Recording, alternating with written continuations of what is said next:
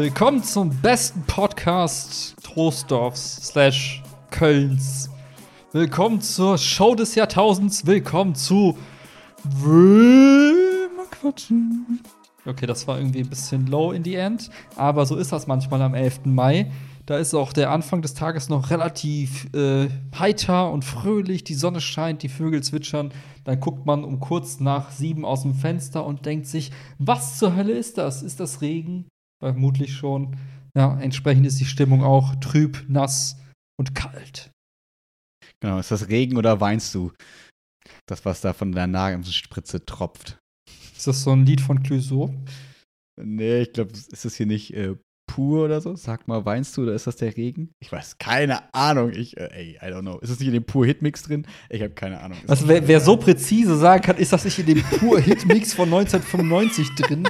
Ich vermute mal, du hast da ein bisschen Ahnung. Hey, auf diesen ganzen Feiern, auf denen wir immer sind, da läuft das doch immer. Du meinst, auf denen wir so. bald sind, auf den Ü30-Feiern, wenn mal wieder der pur Hitmix Exakt, gespielt danach kommt dann immer Lena, du hast es oft nicht leicht. Dü, dü, dü. Ich weiß nicht mehr, es ist zu sehr gerade in meinem was Kopf, was da los ist. Disco Fox-Lied. Wo die ihre, ist es so? Ja, ja, wo die ihre Kreise machen. Ja, guck mal. So spielen wir uns die Bälle zu. Der eine outet sich mit unangenehmen Liedern und der andere sagt dann, äh, dass er das weiß, wie man darauf tanzt. Das ist doch schön. Klar, habe ich ja oft beobachtet, diese, dieses Leid. nee, also ganz Aber ehrlich, was ich war mal Disco Fox? Disco Fox ist dieser Tanz, den gefühlt alle zwischen irgendwie Anfang 40 und Anfang 60 irgendwie ganz gut können. Und ähm, Aber wo immer die alten Väter sich die Mädels schnappen und die dann so rumwirbeln und denkst du so, was machen Sachen? Warum? Und die machen es einfach. Und denkst du so, uh, unangenehm, cringe. Ja. Okay, die machen dann gar keinen Jive oder sowas, sondern die machen Disco dann Fox. Äh, Disco Fox, okay, weil das so gut tanzbar auf alles ist. Das ist so, nimmst den Standard Malle Beat und dann kannst du Disco Fox drauf tanzen. Okay. Aber wer tanzt Standard auf Malle Beats? Das ist auch einfach merkwürdig. Damals bei der, wie hießen diese? Ja, ich meine so äh, diese ganzen so Deutsch-Pop slash Schlager, so hart an der Grenze zwischen, bist du noch, gehörst du noch in die Kategorie Pop oder bist du schon Schlager? So genau dieser, dieses okay. äh, Sweet Spot dazwischen schön schlagerig genug, damit jeder versteht und es mitsingen kann und poppig genug, dass du Disco Fox drauf tanzen kannst. Also die ganzen neuen Sido-Lieder quasi. Ja. ich habe keine Ahnung, was das für Lieder sind, aber ja. Ja, ja. So, genau sowas an dieser Grenze wegen die sich. ja. ja, ich fand's krass. Heute Morgen war auf meiner äh, Temperaturanzeige waren einfach 24 Grad. Und es wurde halt dann von Minute zu Minute wurde es quasi kälter. Deswegen hm. fand ich es ganz schön, wie du gesagt hast. Heute Morgen war noch alles äh, heiter. Und äh, jetzt dann wird es irgendwie immer. Hm, ich fällt kein Reim auf äh, heiter ein, der weniger als heiter bedeutet. Ja. Ich meine, ich will jetzt gar keinen äh, Wetter-Podcast draus machen. Nur die Tatsache, Aber. die Tatsache, dass du in die Wetter-App guckst und einfach wochenlang am Stück Dauerregen siehst, ist schon irgendwie. Ist es so? Ja, also wenn du jetzt reinguckst, die nächsten sieben Tage wird es einfach jeden Tag regnen. Nicht dauerhaft, nicht die ganze Zeit, aber schon so, dass du eher sagst, es ist ein Regentag. Es ist kein Sonnentag, sondern eher ein Regentag. Und die Temperaturen sind so weder warm noch kalt. Sind es die klassischen 14 Grad? Mittlerweile so eher die klassischen 17 Grad. Also wir haben uns ein bisschen gesteigert, aber immer noch so die Schwelle zu ziehe ich jetzt eine Jacke an? Naja, ich brauche eine Regenjacke, aber ich habe keine Regenjacke, weil das wäre eine Übergangsjacke und Übergangsjacken lohnen sich in der Regel ja auch nicht, weil es meistens so eine Woche im Jahr ungefähr dieses, dieser Zustand herrscht. Jetzt haben wir schon die dritte Woche. Also irgendwie. Obwohl ich sagen muss, ohne, ohne Product Placement betreiben zu wollen. Ich habe mir vor zwei Jahren, glaube ich, von den Flowseekern, gut, ich, das ist mittlerweile eh ausgelutscht, ähm, so eine ganz dünne Wind-Regenjacke quasi gekauft. Und die ist perfekt. Also tatsächlich ist diese Übergangsjacke vom klassischen Typ her. Nur ich habe das Gefühl, Übergangsjacken sind ein bisschen wärmer. Mhm. Die ist halt quasi null warm. Die ist wirklich nur Wind und Regen quasi abhalten. Das heißt, die kann man immer drüber werfen. Egal, ob es zu warm, zu kalt ist und so, ob du die anziehst oder nicht, die ändert nicht so viel an dieser Temperatur, aber schützt sich halt vor zu kaltem Wind oder vor ähm, quasi Regen. Deswegen ist es eigentlich dann so, diese 17 Grad wäre so klassisch für mich. Äh, lange Hose, T-Shirt, diese Regenjacke oder kurze, kurze Hose, Pulli, diese Regenjacke im mhm. Zweifel. Obwohl, nee, eigentlich nur kurze Pulli. Eigentlich keine Regenjacke dann mehr, weil das ist eh zu warm dann. Aber ja, deswegen darüber bin ich echt ganz froh, weil mir kann man es auch so klein machen und so. So eine klassische Regenjacke, vielleicht ist das was, was man für die nächsten Tage braucht. Wochen braucht. Okay, wir möchten unserem ähm, Channel-Sponsor äh, Flowseekers kurz danken. genau. Nee, aber ich weiß ganz genau, was, was du meinst. Ich habe auch so eine Jacke. Ich sag jetzt nicht von wem und wieso und weshalb. Ähm, oh ja, Max zeigt jetzt gerade in unserem YouTube-Video, könnt ihr das sehen, zeigt er hier so Flowseekers. Ich Bild rollen eigentlich, ich hab's nicht geschafft. Ja, es war okay. Stets bemüht. Ja. Ja. Vergessen Was mir jetzt übrigens aufgefallen ist, abgesehen von dem Jackenthema, ne, du hast ja im Hintergrund, auch nur die, die es jetzt auf YouTube sehen, du hast im Hintergrund diese Efeu-Pflanze da, diesen, diesen Rankstab da hochwächst.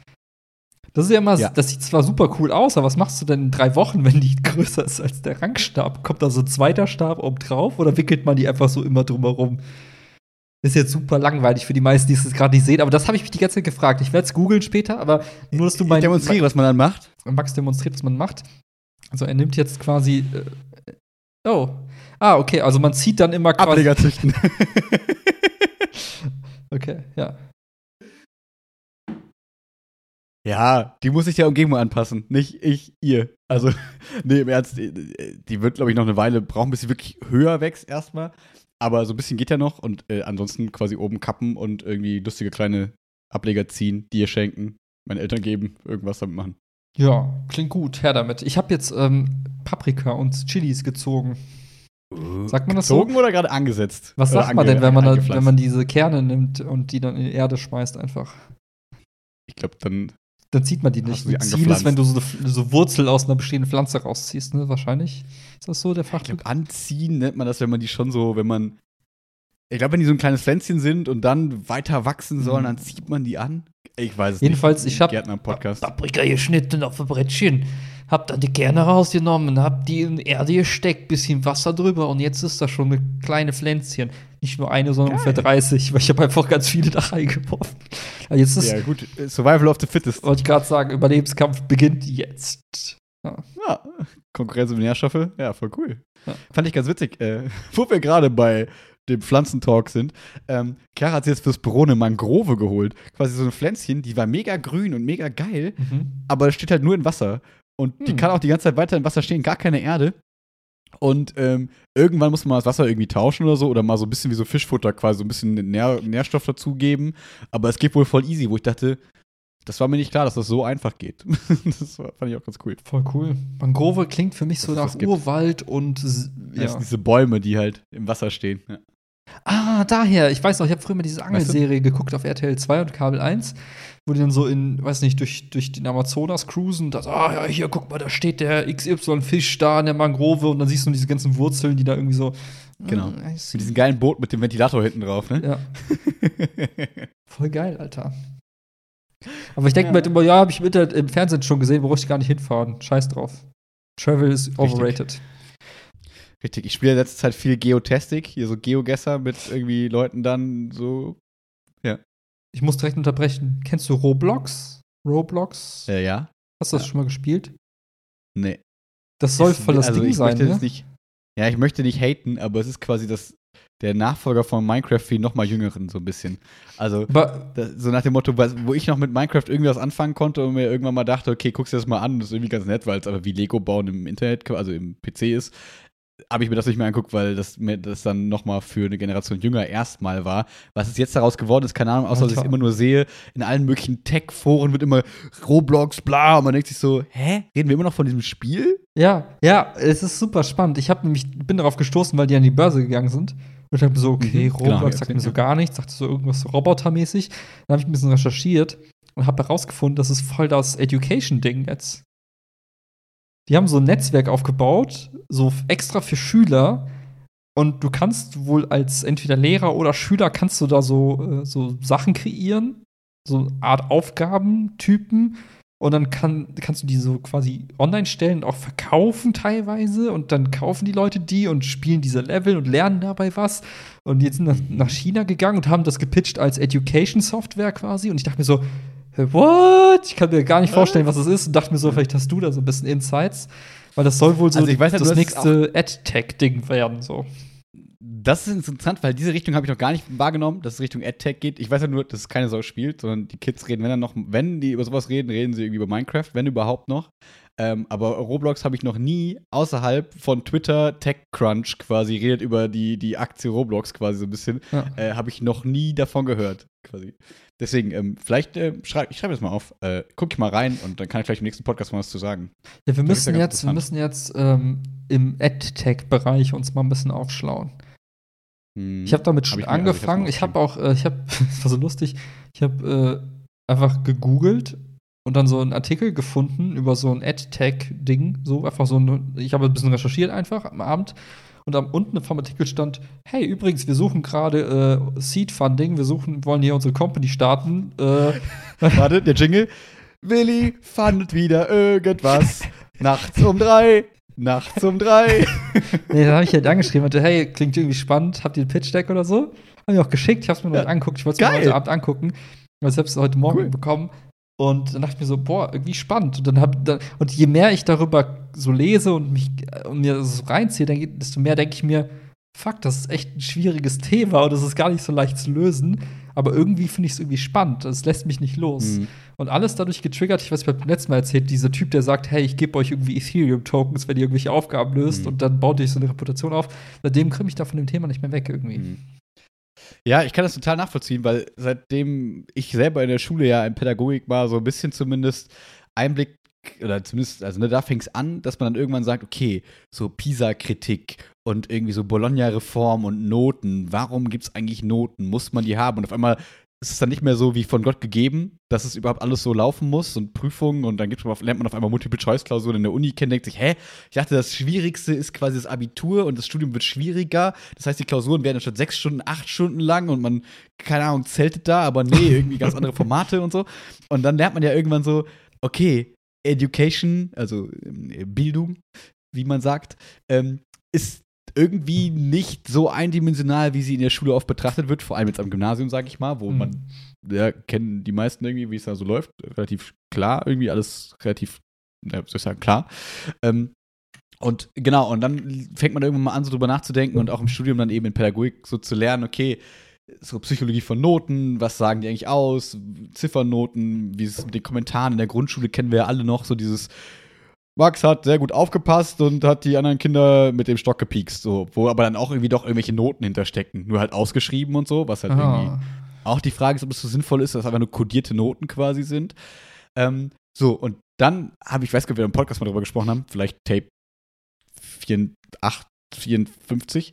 Ähm, so, ähm, äh, dass, dass ich irgendwie so ein, so ein, so ein, so ein, für mich, wenn ich so drüber nachgedacht habe, mal so ein bisschen, irgendwie immer zu dem Entschluss kam, was zu dem passt, was du auch gesagt hast letztes Mal, ähm, dass ich das viel cooler fände, über Zertifikate zu arbeiten. Also, das muss man jetzt nicht so nennen, aber mehr so in, hey, Max kann äh, Bruchrechnung Level 5 mhm. von 8. So, das kannst du hier nachweisen.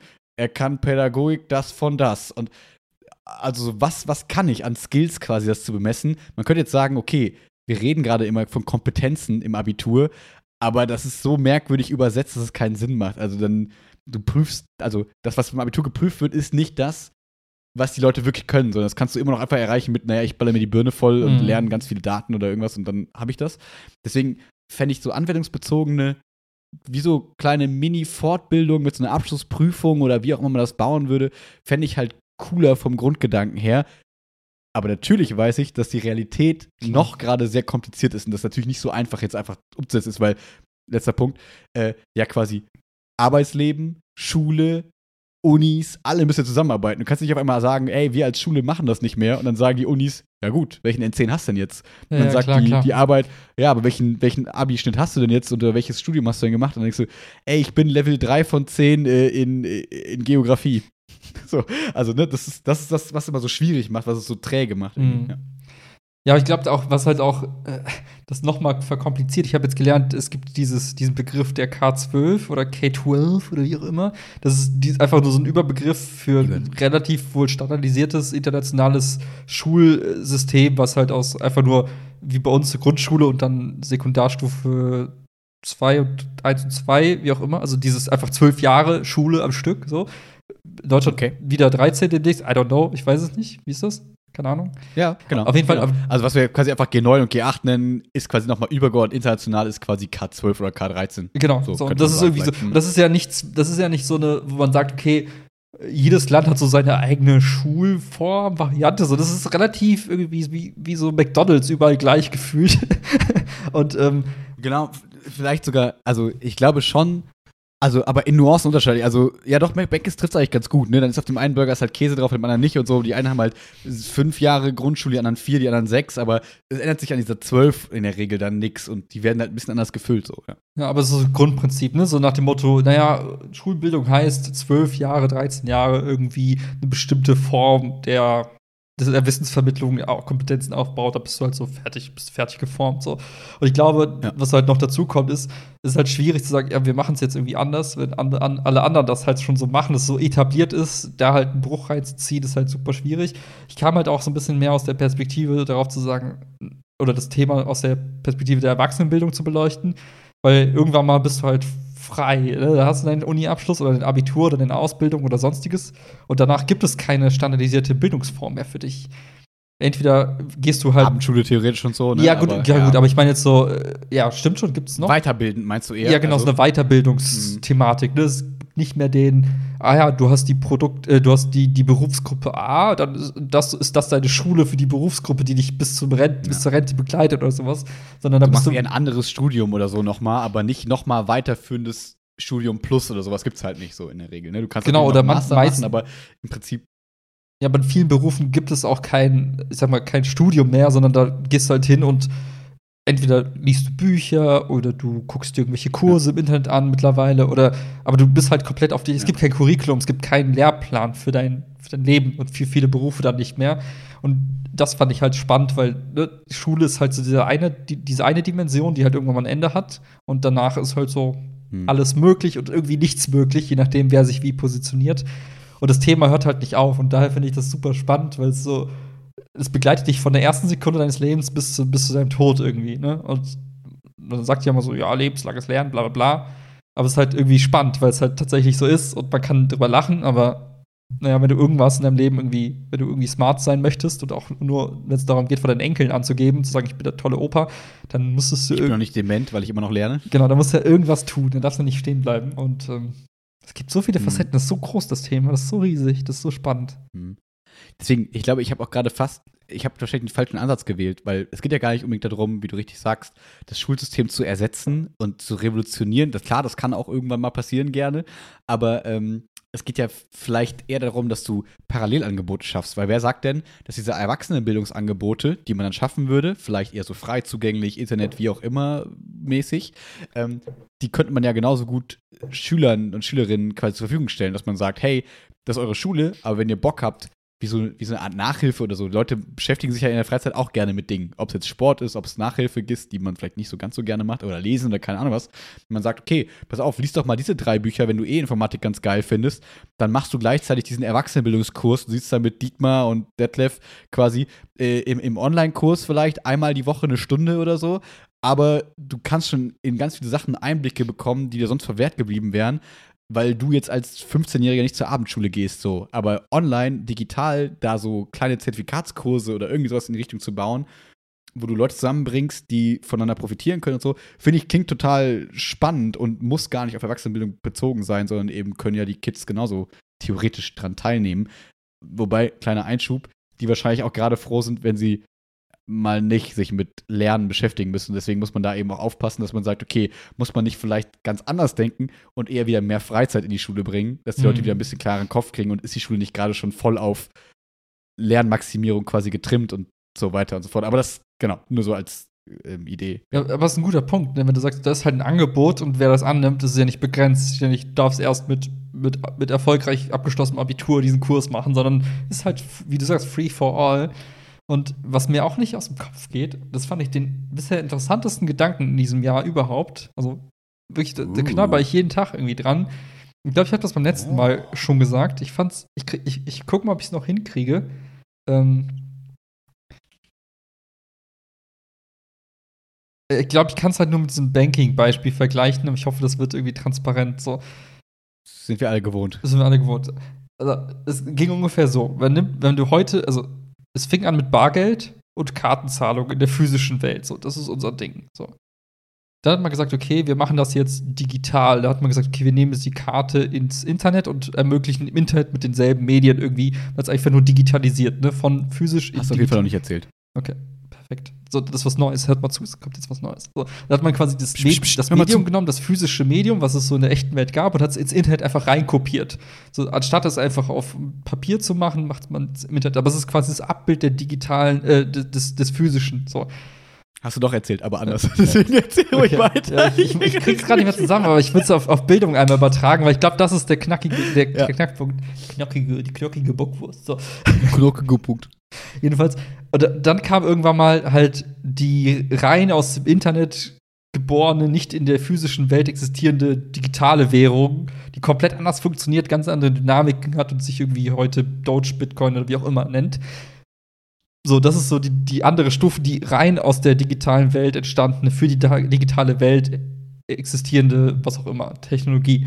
Und jetzt, wenn du auf Bildung schaust, dann hast du Schule und du hast ja heute ganz häufig diese Formate, wo einfach ein Dozent, ein Lehrer, wer auch immer, digital in Form eines Videos oder sonst was oder einem Online-Kurs das eigentlich das gleiche Prinzip, nämlich so Vortrag und Interaktion, aber halt in die digitale Welt einfach reinzieht. So nach dem Motto, ja, ich mache das jetzt, was ich im Matheunterricht gemacht habe, jetzt als YouTube-Video und jetzt kann als Mathe-Chef können sich das, äh, alle Mathe-Interessierten können sich das reinziehen. So. Aber also auf Referenz an meinen äh, Pedda-Prof damals aus der Uni, das ist aber nicht genuin digital. Also es ist Alter. quasi nicht ne, vom Grunde auf digital, sondern es ist eigentlich ein Abbild, wie du richtig gesagt genau. hast. Und irgendwie, das ist das, finde ich, also was ist der, der Bitcoin der Bildung quasi? Also das ist, also das ist so die, die, die Gretchenfrage, so, was, was kommt da hin? Und mhm. jetzt gibt es wahrscheinlich so tausend Beispiele und irgendwer wird sagen, ja, Minecraft ist es, in irgendeiner Form auch, weil es ein digitales Ding und man lernt ja irgendwas. Aber so mhm. wirklich so diesen Mindblow-Moment, so wo du ja. denkst, boah, das ist es, hat man irgendwie noch nicht mhm. gehabt, ne?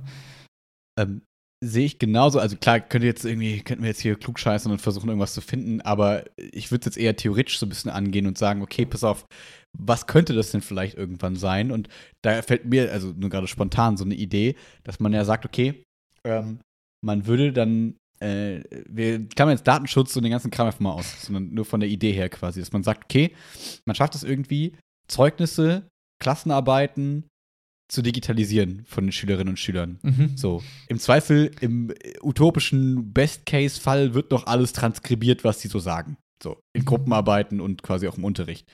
Wie gesagt, Datenschutz und das alles lassen wir einfach mal außen vor.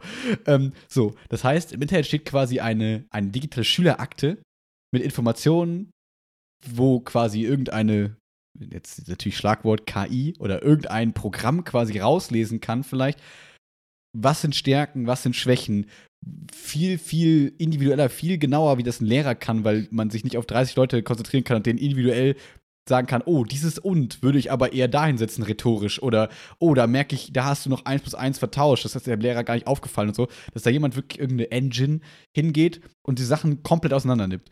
So, und dann aber jetzt nicht den Schüler alleine lässt mit, hier, das ist dein Ergebnis. Du, das kannst du alles nicht und mach das mal so, sondern darauf basierend dann vielleicht Kurse erstellt oder was jetzt wieder vielleicht ein Abbild der Wirklichkeit wäre oder irgendwas erstellt, irgendein Programm, das der Schüler oder die Schülerin durchlaufen kann, um diese Skills und diese Fähigkeiten zu verbessern. Was jetzt aber nicht quasi der klassische Lückentext ist oder mhm. wieder das Tafelbild oder die Mindmap, was quasi jetzt schon existierende Sachen sind, sondern dann etwas Neues ist, wo das Programm klingt immer so wie der Terminator, ähm, aber, aber weiß, okay, um diese Fähigkeiten zu lernen, sollte man das und das und das zusammenmixen, was der Mensch, wo der Mensch niemals drauf kommen würde, vielleicht, mhm. weil er zu logisch denkt. Oder zu wenig abstrakt vielleicht. Ich muss daran denken, weil ich in letzter Zeit ja viel Schach spiele. Und wenn man da diese Schach-Engines hat, die machen dann manchmal Züge, die für den Menschen erst in 25 Zügen Sinn machen würden. Okay, das heißt, ja. der Mensch würde den Zug nie ziehen, weil das macht keinen Sinn für den Menschen. Und genau das auf Education quasi zu übertragen, auf dieses Bildung, ähm, zu sagen, okay, die, die, der Computer, der weiß schon jetzt, dass in dem Jahr du damit die und die Skills erreichen wirst, um, zum Beispiel gibst vorher an, ich möchte gerne äh, Computer Scientist werden, so, und das baut dann quasi für dich diesen Kurs, dass du am Ende des Jahres das auch mit gutem Gewissen machen kannst, weil dieses Programm weiß, was du da brauchst, weil das vorher irgendwie eingepflegt wurde, ausgelesen wurde, wie auch immer. Ähm, und du vielleicht denkst, hä, warum soll ich denn jetzt Französisch lernen? Aber der weiß, okay, wenn du jetzt zwei Wochen Französisch lernst, dann hast du danach viel mehr Bock auf diese drei Wochen Mathe und bist da viel effektiver und das ist der einzige Grund, warum du Französisch machst. Nur um dich abzufucken, damit du danach mehr Bock auf Mathe hast. Keine Ahnung. Also so dachte ich mir das gerade schnell auf die Schnelle, was irgendwie ganz witzig wäre, weil es dann kein Abbild wäre, sondern vielleicht genuin digital. Ha. Muss kurz drüber nachdenken. Das Interessante ist, wie, wie soll ich sagen, was ich super spannend finde, ist, ähm, wie, wie sehr man dann doch irgendwie, also ich, wenn ich jetzt, wenn du mich gefragt hättest, so was könnte es sein, hätte ich ungefähr das gleiche geantwortet, ne? Also so von, vom Ansatz her. Und mhm. wie sehr man dann doch irgendwie durch das, was man halt kennt, allein diese, allein der Begriff des Faches, ne? Du lernst halt das Fach X, Y, Z, allein dass das quasi schon so isoliert immer ist. Ne? Das ist ja auch irgendwie so eine, ja. so eine Grundgegebenheit, die du hast, aber wo man auch fragen könnte, ist das überhaupt also muss es in Fächern sein? Kannst du nicht mhm. quasi auch einfach Themen arbeiten oder lernen, die gar nicht so sehr in eine Schublade zu packen sind? Also, Klar. Also, dass wir, also es gibt halt voll viele Sachen, die man hinterfragen könnte und sagen, ist das überhaupt, mhm. muss das so sein, wenn man es digitalisiert? Und ich habe halt letztens einen Tweet gelesen, der gar nichts mit Bildung zu tun hatte. Der aber so ein bisschen in die Richtung ging, naja, wie kann man grundsätzlich, oder wenn man jetzt heute was Großes aufbaut, so eine, zum Beispiel eine Bildungseinrichtung, eine Art Schule, was sind so die, die Eckpfeiler dessen?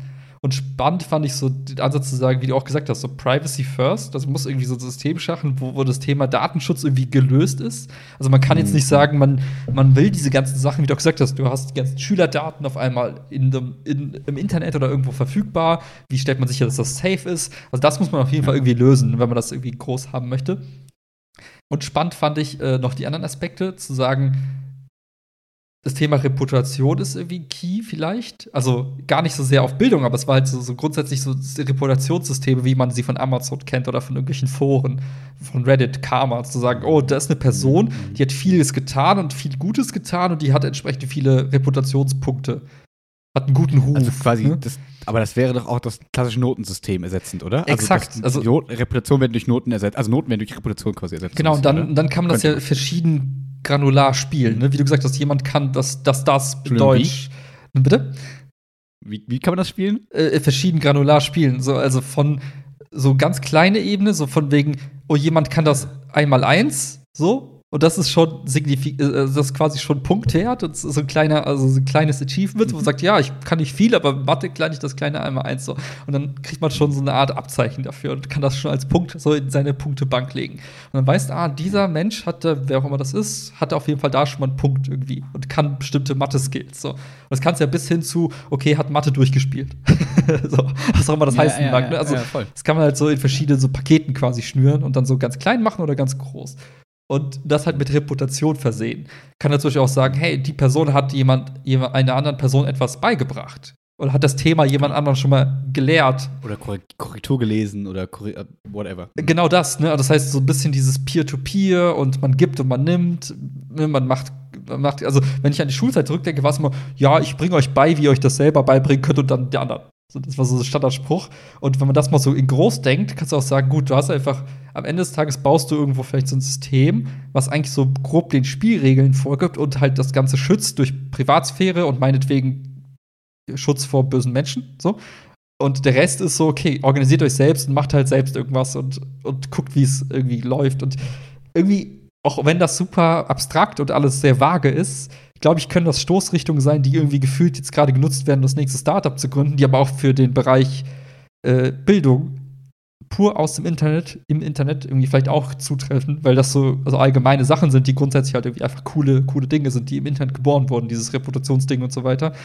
Hm. So funktionieren ja viele Communities so irgendwie. Ja, und ich fände es eben schön, wenn man das auch erstmal dabei belässt, quasi, und gar nicht dann versucht, ähm, quasi hoch zu skalieren im Sinne von, okay, und das ersetzt jetzt Schule. Weil sobald, natürlich kann man diese Ideen sofort immer kaputt reden mit, naja, und die Arbeitgeber werden doch trotzdem dann nach dem NC gucken, wie soll das parallel laufen und so, keine Ahnung. Ich glaube, das muss man davon erstmal völlig frei machen, erstmal sagen, in dieser Einrichtung, in dieser digitalen, whatever Einrichtung, ähm, würde es erstmal nur um Bildung gehen und nicht um welche Abschlüsse erzielst du, was für Qualifikationen erreichst du dazu, sondern erstmal geht es um Bildung, so um Fortbildung, Weiterbildung, whatever, Bildung im Ganzen. Ähm, und ob man dann nachher aus diesem äh, äh, Reputationsgranular, ich mag das Wort sehr gerne jetzt äh, dank dir, ähm, System, ob man da nicht nachher rauszieht, dass man sagt, okay, dann kommen die ersten Arbeitgeber vielleicht und sagen, ja, wir testen das mal mit so jemandem, der da eben sieben Punkte von zehn in Mathe durchgespielt hat. Wie schneidet der denn ab im Vergleich zu dem 1,7er Mathe-Abiturient, wo ja auch die Arbeitgeber oft gar nicht auf die Fächer gucken, sondern nur auf den NC. Wo man sagt, okay, ist das überhaupt so sinnvoll oder sollte man nicht auch mehr Fokus eben auf die Fächer legen, die vielleicht relevant dafür sind, sodass jemand mit Mathe 4 ist vielleicht egal, ob der ein guter Sozialarbeiter wäre, whatever. So, ne? Aber kommt da vielleicht nicht rein wegen dem NC. Und ähm, das kann natürlich dann langfristig vielleicht, kann so ein System uns dabei eben helfen bei dieser Frage. Ähm, und jetzt vielleicht noch ganz kurz weitergedacht, dass man dann auch vielleicht wirklich Bildung globaler und ähm, allgegenwärtiger und zugänglicher baut, weil du nicht mehr diese abgeschlossenen Schulgebäude hast, wo Leute reingehen, rausgehen, im Zweifel zu Hause noch Nachhilfe kriegen, um dann wieder in der Schule besser zu sein. Aber du hast immer diese Schule als Bezugspunkt.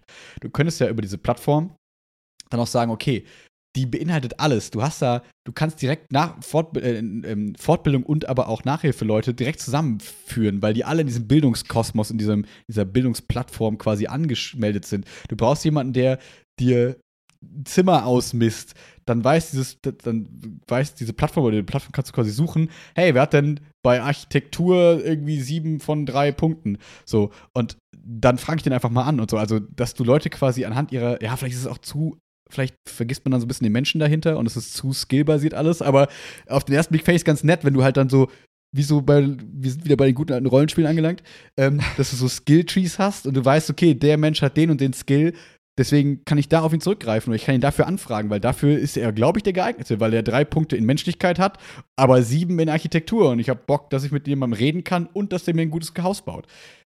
So ganz, ganz aber, runtergeht aber. jetzt mal kurz mal äh, mit dem, das, das, die Fantasiewelt und der Jetzt-Abgleich. Ich glaube, das ist, wir, wir nennen es nicht Skilltree, wir nennen es Lebenslauf.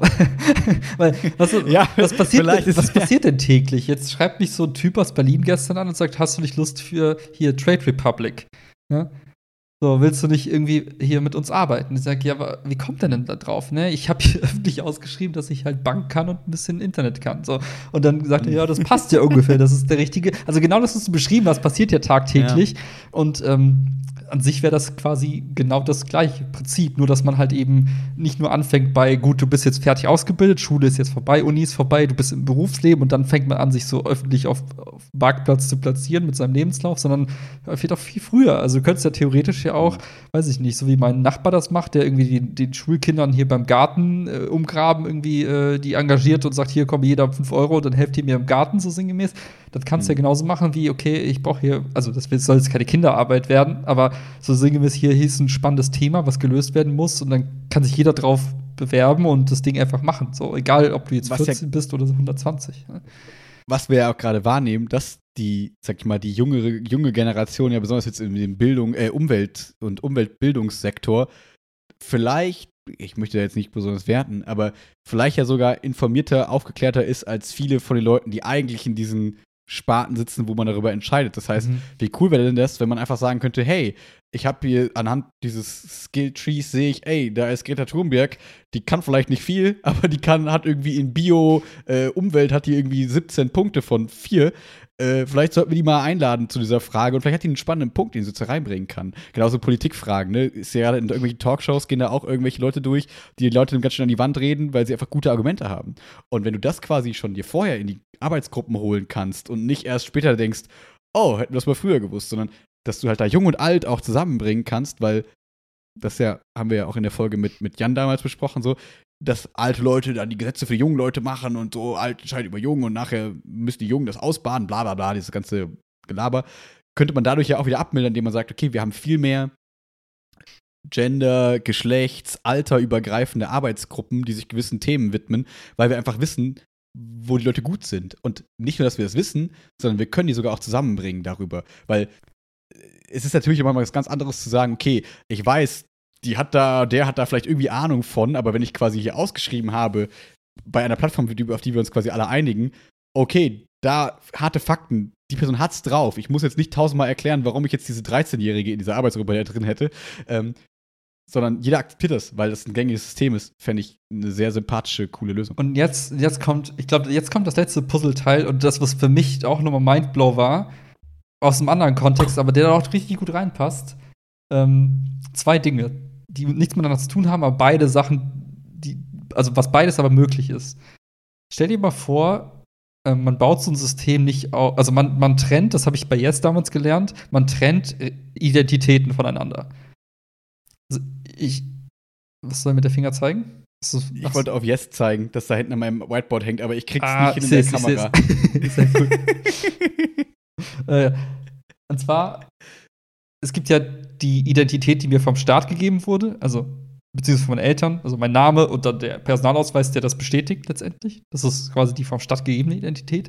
Äh, es gibt ja aber auch meine anderen Identitäten, die ich so habe. Ähm, zum Beispiel auf meiner Arbeit habe ich irgendwie, bin ich klar, mit meinem Beruf, Produkt irgendwas, so, dann bin ich in irgendeinem Forum unterwegs und heißt dann irgendwie, habe dann irgendein Pseudonym, was gar nicht mein echter Name ist, aber in dem ich dann auch mit der Identität auftrete.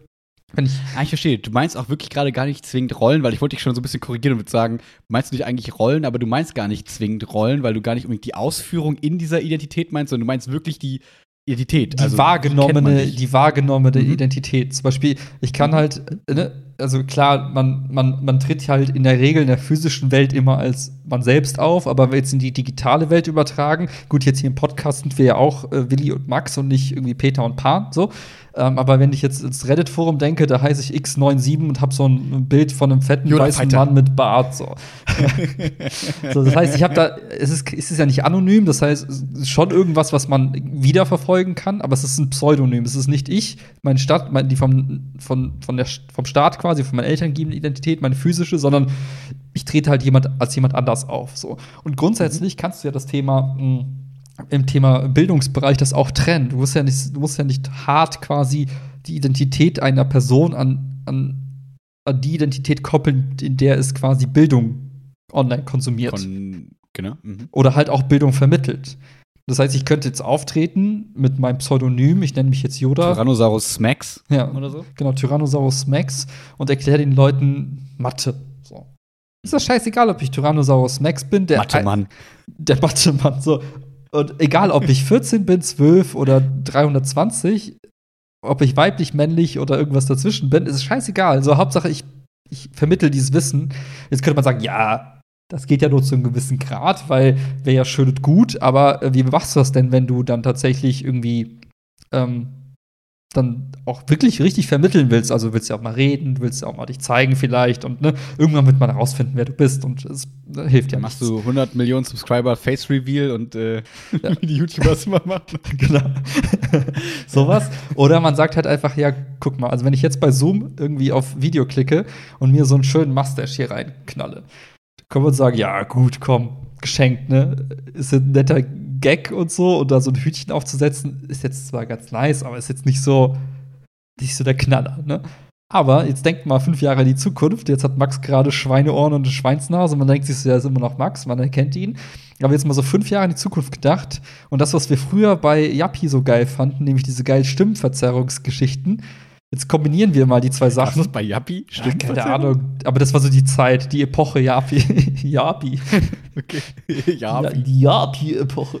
jedenfalls, jetzt das mal zusammengenommen. Das heißt, wenn ich möchte, kann ich locker in fünf Jahren oder so in Videocall gehen und auftreten als Mr. Mr. Max und hab ein Gesicht und eine Stimme von irgendwem Brad Pitt und die Stimme von Angelina Jolie. Super geil, Traum. Und, Kein Problem. und keiner wird sagen können, was ist, wer ist das? Ne? Also ich kann quasi ja. durch diese Technologie kann ich meine physische Identität von der virtuellen Identität komplett entkoppeln, kann aber habe aber den Vorteil, dass ich quasi alles, was ich durch mein, mein Sein, also meine Stimme und mein Aussehen, was ja in so Vermittlungssituationen ganz wichtig sein kann, dass ich dir gut erkläre, was ich dir erklären möchte, Inhalte transformieren möchte. Es kann ja wichtig sein, auch die Person zu sehen, Gestik und Mimik, das bleibt als erhalten, nur es ist halt einfach eine andere, eine Maske aufgesetzt quasi. Das heißt, wenn du das willst. Wenn ich das möchte, genau, das heißt, das wäre möglich, das wäre super spannend. Weil man sagt ja dann vielleicht auch, ja gut, wie ist das denn mit Privatsphäre und möchte ich mich denn auch also möchte ich denn, dass alle wissen, dass ich da drin schlecht bin oder gut bin? Ne? Das ist ja auch so eine Sache. Du willst ja nicht immer alles offenlegen. Und das wäre auf jeden Fall ein cooler Mechanismus, um das offenzulegen, was man offenlegen möchte und das zu verheimlichen, was man verheimlichen möchte. So. Dann sind wir fast schon wieder so ein bisschen bei Surrogate, wo wir ja wirklich dann echt fast eine richtige, also zumindest so eine Bildungspersona haben. Das ist nach dem Motto, okay, ich bin Max, aber keiner weiß, dass ich vielleicht im Internet äh, das kleine indische Mädchen bin, das äh, quasi Französisch Nachhilfe gibt in Timbuktu. So, weil das quasi alles möglich ist und es ist scheißegal und keinen interessiert's und da habe ich diese Skills und bringe die auch ein, aber in meinem Alltag, wenn ich das nicht möchte, bin ich davon völlig unangetastet und es ist scheißegal und niemand interessiert's und ich kann machen, was ich will quasi. Ja, plus und jetzt kommt die andere spannende Sache, genau wie du gesagt hast und jetzt aber der andere Punkt, der auch noch super perfekt, also wie ich finde, perfekt reinpasst ist, was wenn du ja. sagst, ja, ich habe jetzt einen bestimmten Skilltree und ich finde den doof. Wenn wir Zum Beispiel Feuermagier. Jeder war mal Feuermagier und hat irgendwann keinen Bock mehr. Irgendwann war es Feuermagier einfach langweilig. So. Und dann denkst du, ich will jetzt aber, weiß ich nicht, Waldelfe, äh, Bogenschütz sein. So. Gute Wahl. Warum, was auch immer. Jedenfalls sagst du dann, okay, ich habe ja, wenn, also wenn du die Möglichkeit hast, eben Identitäten zu erschaffen und die dann auch meinetwegen auch wieder wegzumachen, was halt in so einem Reputationsmodell halt doof ist, weil du sagst, scheiße, ich habe jetzt diese, ich habe jetzt diese, ja. die Hans Wurst Identität und die ist jetzt voll skilled, ich habe alle Level durch, ich habe jetzt hier voll die coolen Fähigkeiten und alle haben mir bestätigt, dass ich gut bin in Deutsch und dass ich super mhm. toll irgendwie rechnen kann und jetzt, ah, ich will das ja nicht aufgeben, aber irgendwie will ich dann mich verändern.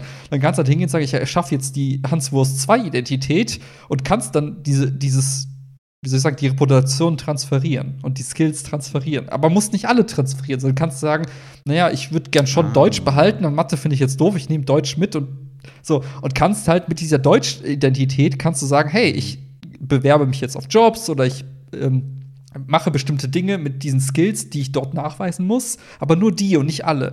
Das heißt, man kann Aber was bringt dir das für einen Vorteil, bestimmte Sachen, die du kannst, auszublenden?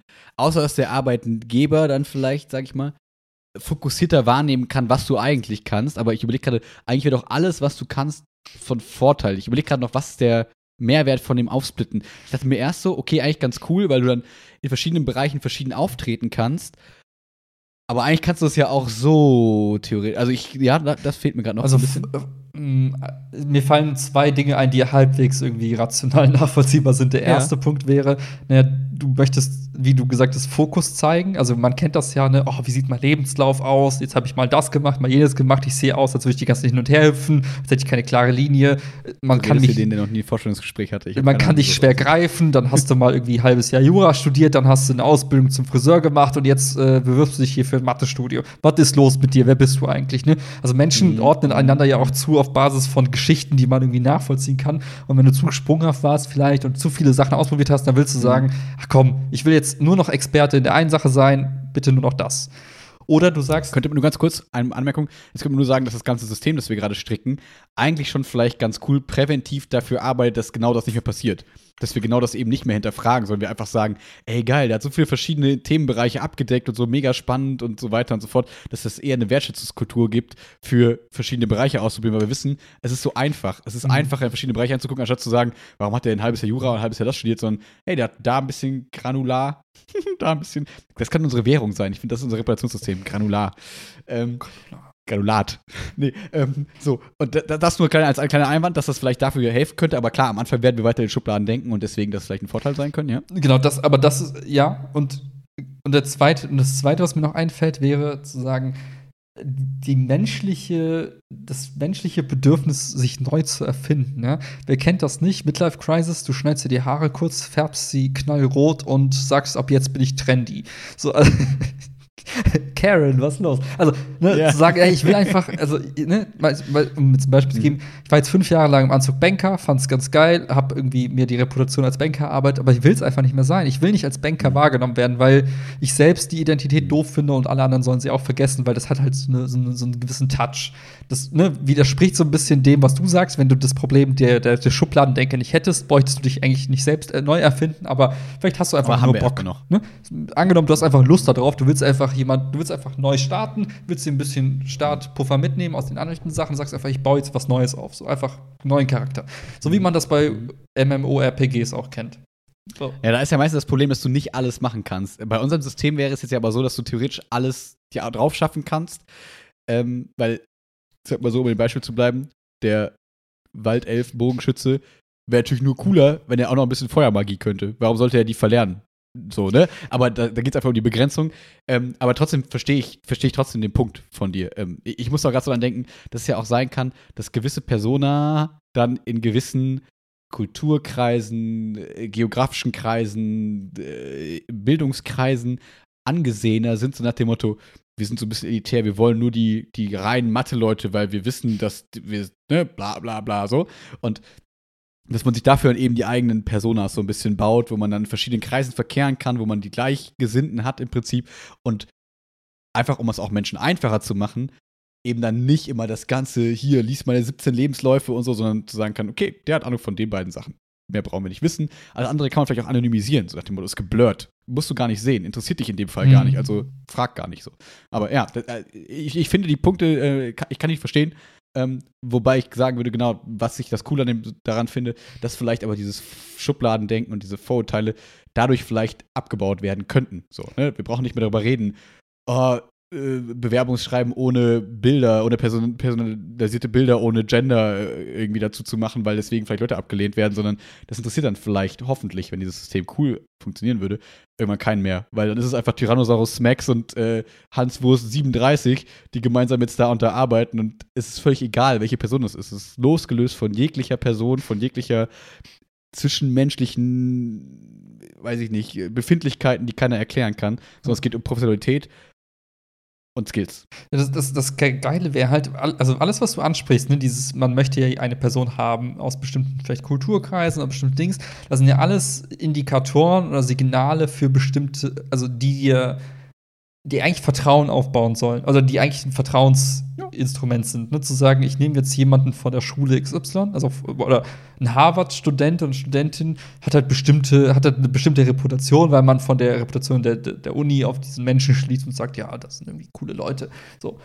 Und wenn du aber ein System baust, wo halt Misstrauen gar nicht relevant ist, weil du weißt, dieses Reputationssystem oder der Nachweis hier, ich kann das, ist so gut und so aussagekräftig, dass es dir egal ist, mit was für ein Avatar die Person am Ende den Job macht oder, oder welcher Job es auch immer sein mag, dann hättest du das Thema komplett irgendwie gekillt, zu sagen, es ist mir irgendwie wichtig, von irgendwelchen äußeren Merkmalen auf die Fähigkeiten der Person zu schließen. Weil dann brauchst du es nicht. Wenn, das, wenn du quasi Sicherheit eingebaut hast, äh, oder Erfolgssicherheit eingebaut hast, weißt, naja, wenn ich mir jetzt jemanden raussuche mit Level 3 irgendwie Programmierfähigkeiten, und das ist in diesem System nachgewiesen, dass die Person das kann, dann gebe ich dir den Auftrag, die Person erledigt das, es wird abgewickelt und alle sind happy.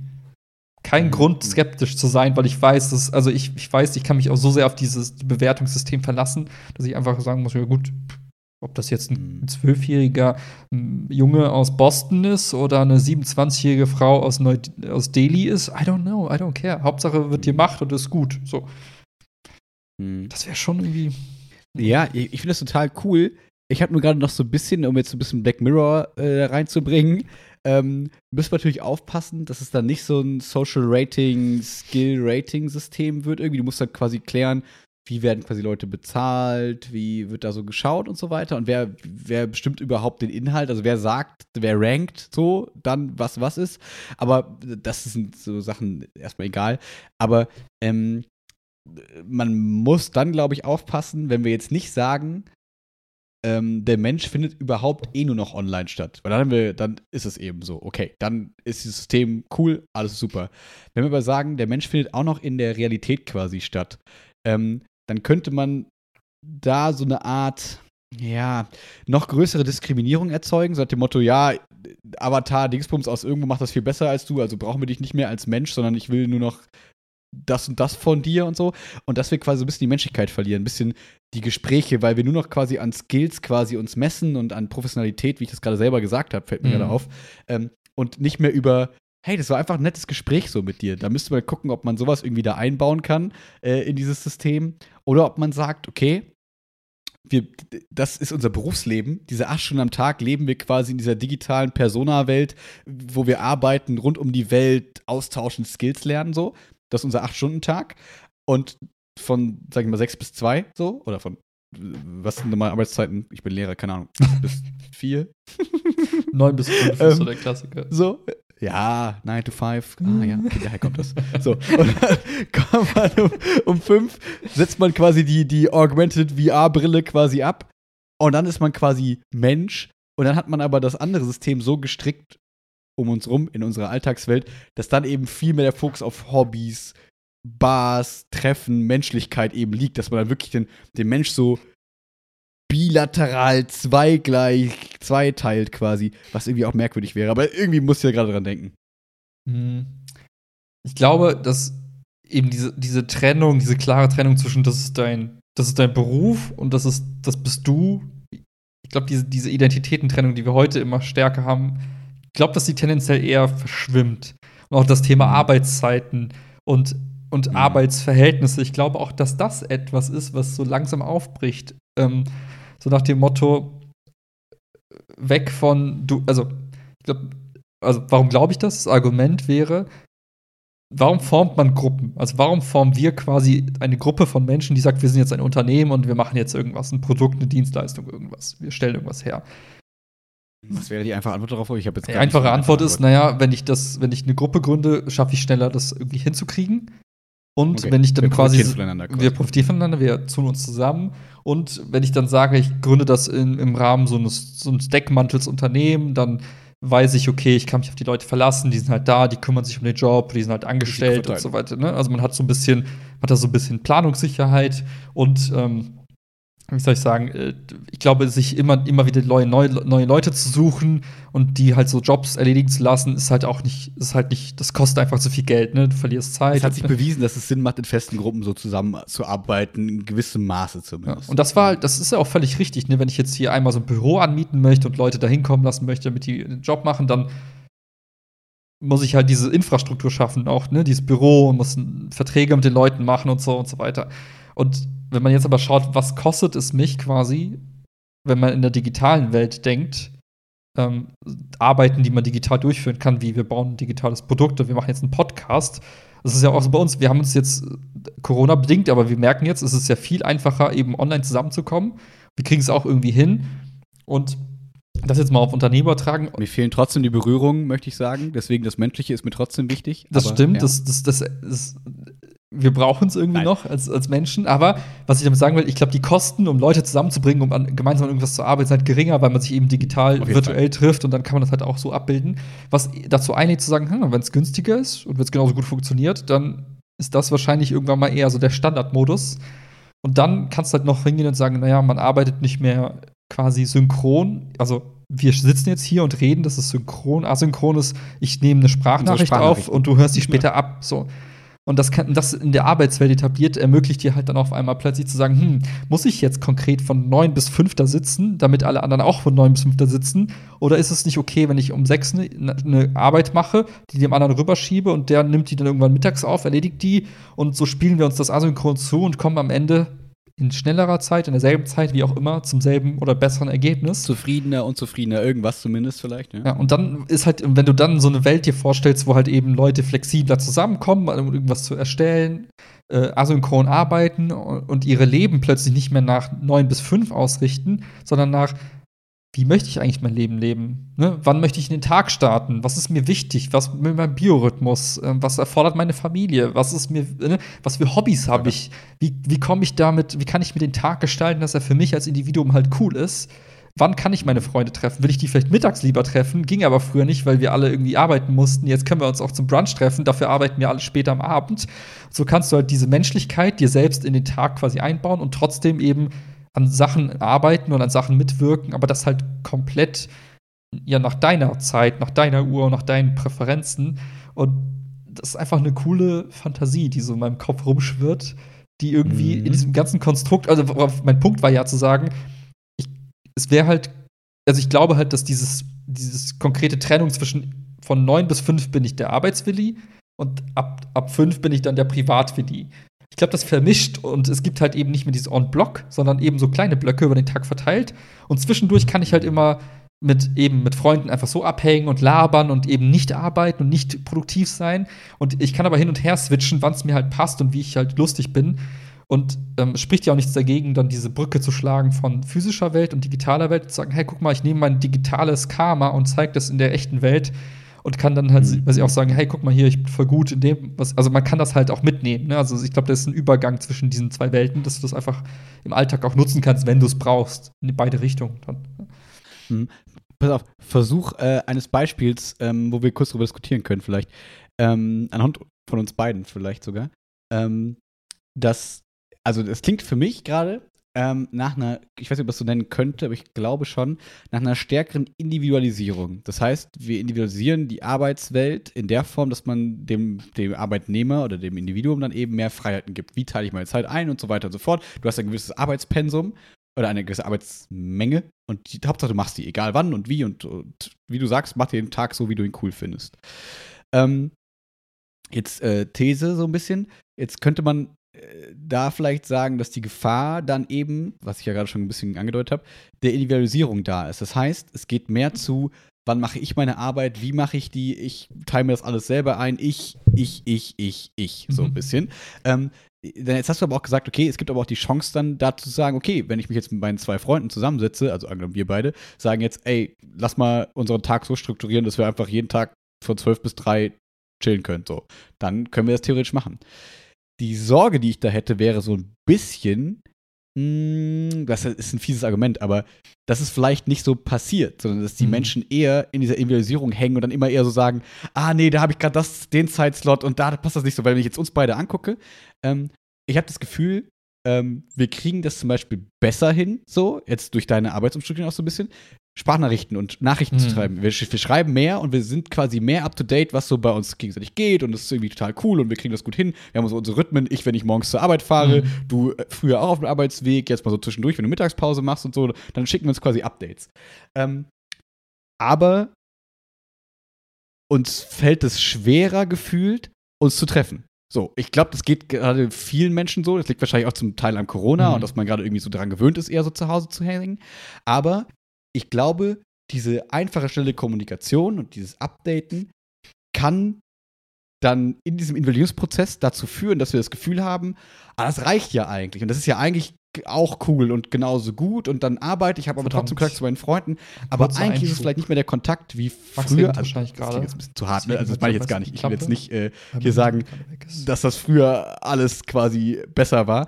Ähm, aber dass wir quasi, äh, diese, also, um das mal kurz zu sagen, ähm, dass, dass wir quasi dann verlieren so ein bisschen den Anschluss zu, wie war es eigentlich früher? Früher äh, hat man sich mehr getroffen und so weiter und so fort. Das muss ja nicht zwingend besser gewesen sein. Aber jetzt tritt vielleicht dieses Digitale an die Stelle. Ähm, und das Individuelle kommt in den Vordergrund. Das heißt, wir strukturieren quasi unsere Freundschaften darum, wie es uns gerade quasi in den Kram passt. Das ist jetzt gar nicht nur auf dich bezogen, sondern das ist mir mhm. genauso. Und das ist wahrscheinlich, wie gesagt, bei ganz vielen Menschen gerade so. Und da könnte ich mir vorstellen, dass diese Vision dazu führt, dass wir das weiter abbauen, wo man aber berechtigterweise fragen kann, ist das schlimm? Oder ist es nicht eh unvermeidbar? Oder ist es nicht auch okay zu sagen, das ist einfach eine neue Form des Zusammenlebens zwischen Freunden, Menschen und so weiter. Jetzt sagen wir alten Säcke dann irgendwann vielleicht.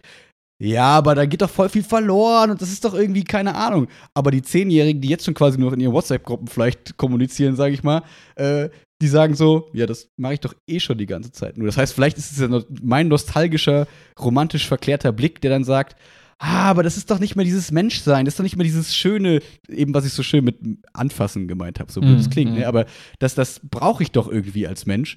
Ähm, sehe vielleicht ja nur ich, sehen vielleicht dann ich nur so und das sehen andere vielleicht gar nicht mehr so, die schon viel mehr in diese digitale Kommunikation und Welt abgetaucht sind, die sagen, mir gibt es das Gleiche irgendwie. So, also bla bla bla, Individual Individualisierung, vielleicht im Kontrast mit der menschlichen Freundschaftsgruppen, Beziehungen und die Individualisierung wird dann auf Dauer vielleicht gewinnen und das andere so ein bisschen verdrängen. Könnte ich mir vorstellen. Hm. Ah, das war lang, sorry. Spannend wäre ja dann, also in dem Szenario, wir hätten an, also erstmal bei Licht betrachtet hätten wir die Wahl. Als Individuen könnten wir selbst entscheiden, wie wir es machen. Und Auf jeden Fall. Mein Bauchgefühl sagt mir, und das ist irgendwie traurig, aber irgendwie, also weil man es eben mit der Vergangenheit vergleicht, ich glaube, man driftet tatsächlich eher in einen Modus, wo man vieles dann einfach nicht über den zwischenmenschlichen, echten physischen Kontakt macht, sondern eben, wie du geschrieben hast, einfach digital. Was uns, glaube ich, als Wesen auch nicht wirklich gut tut, weil ich glaube, weiß nicht, was passiert, wenn man sich so sieht in echt oder berührt, so, äh, egal welche, in welchem Beziehungsverhältnis, aber ich glaube, Menschen untereinander, das macht schon was. Du würdest, ein Baby würde nicht sterben, wenn du das nicht irgendwie, äh, also, wenn du das nicht wochenlang unbeaufsichtigt, also ne, ohne, ohne Kontakt. Also kennst du dieses Experiment mit Baby und dann nicht anfassen und Klar. dann so stirbt es. Das brauchst du gar nicht so lange, das geht relativ schnell. So, und das, ja. das war, ne, das, ich glaube, das gilt halt auch für uns Menschen allgemein, auch im Erwachsenenalter. Ne? Man braucht halt irgendwie diese, diese Nähe und diese Zuneigung, dieses Gefühl von, da ist irgendwer, der sich um einen irgendwie kümmert und das nicht nur so via WhatsApp. Five. Ja, so ein High Five, so ein Low Five. So das richtig schön laut klatschen. So. Schlag ins Gesicht, so immer wieder aufzuwachen. Handshake. ja. ja.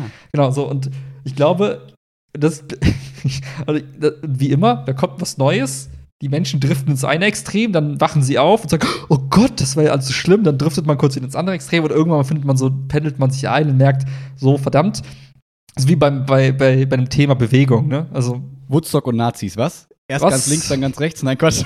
nee, aber worauf ich hinaus will, ist, ne, wenn man so, so diesen Gedanken der Entropie denkt, ja, möglichst wenig Energie verbrauchen, dann könnte ich die ganze Zeit hier auf dem Bürostuhl sitzen, mich irgendwie zwangsernähren lassen und mich gar nicht bewegen, damit ich merke, fuck, mein Körper. Geil, geht weiter. ja, und dann würde ich merken, oh, so ist der menschliche Körper nicht konzipiert, der braucht diese Bewegung und so ist auch der menschliche Geist nicht konzipiert, weil wenn ich mich bewege, gibt es bestimmte äh, Stoffe beim Körper nicht und die machen mich dann kaputt, gedanklich, weil ich dann traurig werde und die ganze Zeit traurig bin und dann kann ich das ja gar nicht mehr Great Depression. So, also muss man, dann zwingt man sich wieder zu diesem Sport und geht auf einmal laufen und trifft sich mit Freunden und macht Yoga. Sagt online. man Fitnessmodel. Ja, ja, genau. Aber, Sagt man der Handstand. So, und ich glaube, das ist genau das Gleiche. Man macht so, wie mit der Bewegung. Ja, man konnte plötzlich sich gar nicht mehr bewegen und hat trotzdem überlebt. Da hat man gemerkt, ein bisschen brauche ich. Und dann irgendwie zu, Balance zu bleiben und im Takt zu bleiben, hat man sich angefangen zu bewegen. Und ich glaube, das Gleiche wird auch dann hier passieren. Erstmal, hey, geil, ich muss ja jetzt gar nichts mehr mit irgendwem. Ich kann alles nur virtuell. Dann macht man es und merkt dann, dann irgendwann mal, warum bin ich eigentlich jeden Tag traurig? Und warum geht es mir immer schlechter? Und warum wird meine Haut so schuppig? Und warum, ne? Und dann fängt man an, whatever, ja, das ist irgendein Krankheitsbild jetzt. Und dann merkt man, scheiße, ich brauche diese Menschen um mich herum. Und dann sagt er, komm, lass mal wieder treffen. So. Und, ja. ja, das, wäre natürlich zu wünschen, genau. Also das, das wäre jetzt ja so ein, so ein, so ein, sag ich mal, realistischer Case, würde ich schon sagen. Das ist jetzt gar nicht Best, Worst Case so. Ähm, nur, äh, ich will das jetzt gar nicht so negativ sehen, es ist scheißegal, darum geht es jetzt gar nicht, aber es, es gibt wahrscheinlich immer Menschen, die das nicht hinkriegen. So. Und da verliert man, bei diesen Schritten verliert man, glaube ich, immer Menschen. Deswegen war es eben der harte, harte Vergleich mit den Nazis. Naja, das war das eine Extrem, ja, war nicht so gut, ist nicht so optimal gelaufen. Ist natürlich ein sehr extremes Beispiel. So, jetzt trifft wir quasi Individualität, in die digitale Individualität. Da werden wir viele an Depressionen und Vereinsamung quasi äh, verlieren. Dann, also wenn, also jetzt in unserem Beispiel, sage ich mal. Ähm, und das natürlich, also wie soll ich sagen, da muss man sich natürlich fragen, ist es uns egal, Survival of the Fittest, mhm. so, wenn die halt nicht angepasst sind an diese Welt, ja, dann, die fallen dann ab und irgendwann kommen wir in die Mitte und dann ist einer wieder happy. Oder sagt man, ne, könnt, wir brauchen da jetzt nicht weiter drüber nachdenken, aber äh, könnte man ja auch dann Auffangsysteme bauen, die dann eben die Leute unterstützen und so weiter, die es eben nicht hinkriegen und so weiter und so fort. Mhm. Aber wir wollen jetzt ja nicht zu weit in dieses schon sehr weit gefasste Gedankenexperiment eintreiben, äh, einsteigen. Ähm, grundsätzlich finde ich das einen spannenden Gedanken und finde auch diese, ähm, diese Sichtweise, da habe ich so nicht, nicht so viel drüber nachgedacht, im Sinne von, wir pendeln vielleicht so zwischen Extremen in vielen Gedanken, so dass man dann immer, so, dass man erstmal die volle alles ausnutzt und sagt, das ist ganz neu und ganz geil und dann aber wieder so, naja, aber eigentlich war es anderes auch ganz cool. Und das ist, ähm, gibt vielleicht ja auch so ein bisschen Hoffnung im Sinne von, jetzt alle hypen gerade so ein bisschen das Digitale oder eigentlich sind wir schon wieder auf dem anderen Weg, keine Ahnung. Auf jeden Fall lernen wir gerade, digital kann ganz viel toll ersetzen. Und irgendwann werden wir merken, naja, aber vielleicht sind die Ergebnisse unserer Arbeit oder die, die Schüler jetzt, die, die Schulergebnisse oder die Arbeitsergebnisse irgendwie nicht so richtig geil, wie wenn sie in Präsenz da sind. Also nutzen wir doch Best of Both Worlds. Wir machen Präsenzphasen, wenn sie sinnvoll sind, aber manche Phasen lassen sich vielleicht digital gut ersetzen. Das heißt, wir verschwenden keine Zeit, aber nutzen die Zeit mehr, wenn wir uns sehen und so. Das heißt, man profitiert dann irgendwann davon, auch wenn man natürlich erstmal das eine Extrem auslebt und dann ganz viel kritisiert, was vollkommen okay ist. Ja. Ich glaube halt einfach, dass, dass wir gerade schon ziemlich peak digital, nicht überall, aber schon in mancherlei Branche oder mancherlei so Leben schon ziemlich so an der Obergrenze digital sind. Und ich nehme mein eigenes Leben mal als Beispiel. Ich wache morgens auf, ich starre auf mein Handy, ich trinke meinen Kaffee, gehe auf Toilette, ich starte ganz auf mein Handy, dann setze ich mich an den Laptop, sitze, also heute mein Tag, ne? Ich bin 7 Uhr aufgestanden, ich habe ein bisschen was aufgeräumt hier in der Wohnung, habe mich um 8 an den Laptop gesetzt und ich werde wahrscheinlich jetzt bis 21 Uhr, 22 Uhr irgendwie am Laptop sitzen. Danach je nachdem, ob wir gut synken können. Je nachdem, wie gut das Sync ist. Danach nehme ich mein Handy, gucke noch ein bisschen irgendwas auf, auf Twitter und Co. Und dann gehe ich schlafen. Das heißt, hm. also mehr Zeit kann ich eigentlich gar nicht vorm Screen verbringen. Und ich würde mal jetzt behaupten, einen großen Block davon oder ein großer Teil davon ist so geprägt, dass ich eben gar nicht anders kann. Durch die Tatsache, dass ich einfach acht Stunden, neun Stunden, zehn Stunden in diesem Zeitfenster auch irgendwie präsent sein muss, weil das die Form meiner Arbeit ist. Ich bin halt in irgendeinem Umfeld, wo wir synchron miteinander arbeiten. Und ich glaube, da wäre halt, also ich glaube, ich könnte Voll eher veraltet. nur, ich könnte nur gewinnen. Also ich glaube, ich könnte nur gewinnen durch ein Modell, wo ich eben nicht synchron das Ganze machen muss, weil dann könnte ich eben mhm. zwischendurch auch mal sagen, hey, so wie du letztens, du hast ja geschrieben, hey, hast du mittags Zeit? Und ich so, fuck, nee, geht nicht, weil mhm. ich muss den nächsten Termin. Und dieser Termin mhm. hat mich daran mhm. gehindert. Hätte ich keinen Termin gehabt, hätte ich das asynchron gemacht, hätte ich einfach gesagt, du, gar kein Ding, komm für eine Stunde rum, ich mach das dann ich abends. Mach die Aufgaben eine Stunde später. Mhm. Genau. So, und klar, das löst nicht das Mengenproblem der Arbeit, aber es löst eben das Allokationsproblem. Wann setze ich mir meine Zeitpunkte, wann ich arbeiten möchte? Und ich glaube, da könnte man auch relativ viele, die jetzt gerade schon am Peak sind, könnten dadurch nur gewinnen. Und andere kommen wahrscheinlich dann eher in dieses Peak rein, die vorher viel mehr in der echten Welt gemacht haben. Und wie du gesagt hast, wahrscheinlich muss man eben dann darauf reagieren und den Leuten Unterstützung anbieten. Ist wie bei allen neuen Sachen, die irgendwie aufkommen. Ja, so wie man plötzlich Social Media süchtig ist und dafür irgendwie Hilfe braucht, so brauchte man das bei Heroin, als es neu war, auch erstmal. Ja, ja und im Computerspielsucht, Pornos, ja. Handys, alles so. Ne? Ja. ja. Daher ja, aber ist, glaube ich, wichtig, dass vielleicht, man kann ja vielleicht auch Sachen präventiv auch mitdenken. Also wenn man so ein System designt, da kann man überlegen, wie kann man so eine Systemlandschaft schaffen, wo eben solche Extreme auch nicht möglich sind. Ja.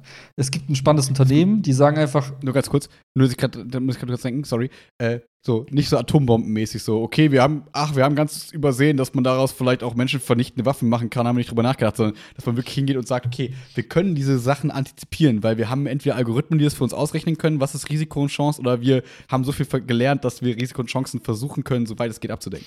Ja, man, kann, man kann das ja incentivieren. Es gibt so ein Unternehmen, das sagt, bei uns wird 20 Stunden die Woche gearbeitet. Wer länger arbeitet, kriegt weniger Gehalt. Oder kriegt halt eben Minusstunden. Also, ne, dass du sagst. Dann arbeitest du nämlich schlecht.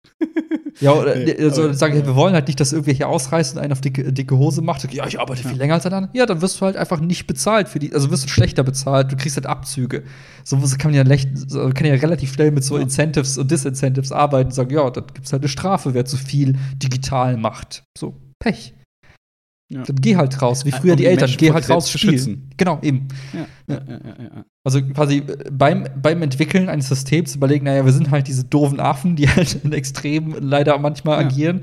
Dann bauen wir halt eben Sachen ein, die diese Extremen mal verhindern. Fertig. So wie wenn du sagen würdest, in die Kantine deines Unternehmens darf kein Schokobrunnen in der Kantine stehen, der unbegrenzt bege begehbar ist, weil jeder Mensch nur noch diese Schokobrunnen den ganzen Tag essen würde.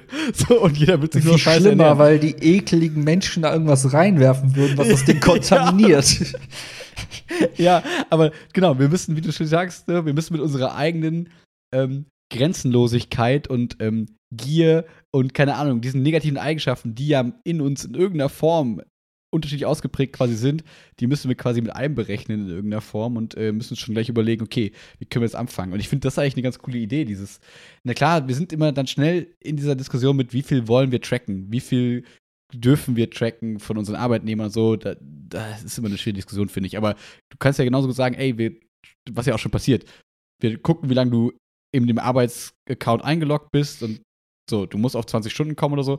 Und ich finde die Idee halt ganz cool zu sagen, wir schaffen Anreize dafür, dass du dich auch dass du quasi weniger arbeitest, dass du quasi in den Bereichen bleibst, weil ich habe das Gefühl, wenn ich jetzt so mit dir spreche und wenn ich mit Chiara spreche und so, in der quasi, obwohl auch selbst bei uns Lehrern tatsächlich, ähm, dass die Tendenz dann oft doch zu Überstunden geht. Mhm. Ähm, bei manchen Lehrern. Ich möchte es nicht verallgemeinern, sind wir ehrlich. Nein, aber äh, das ist quasi dann doch dazu geht so, ja, jetzt habe ich halt hier 30 Abiturklausuren, ich brauche für eine ein bis zwei Stunden, da komme ich nicht hin mit 40 Stunden die Woche so.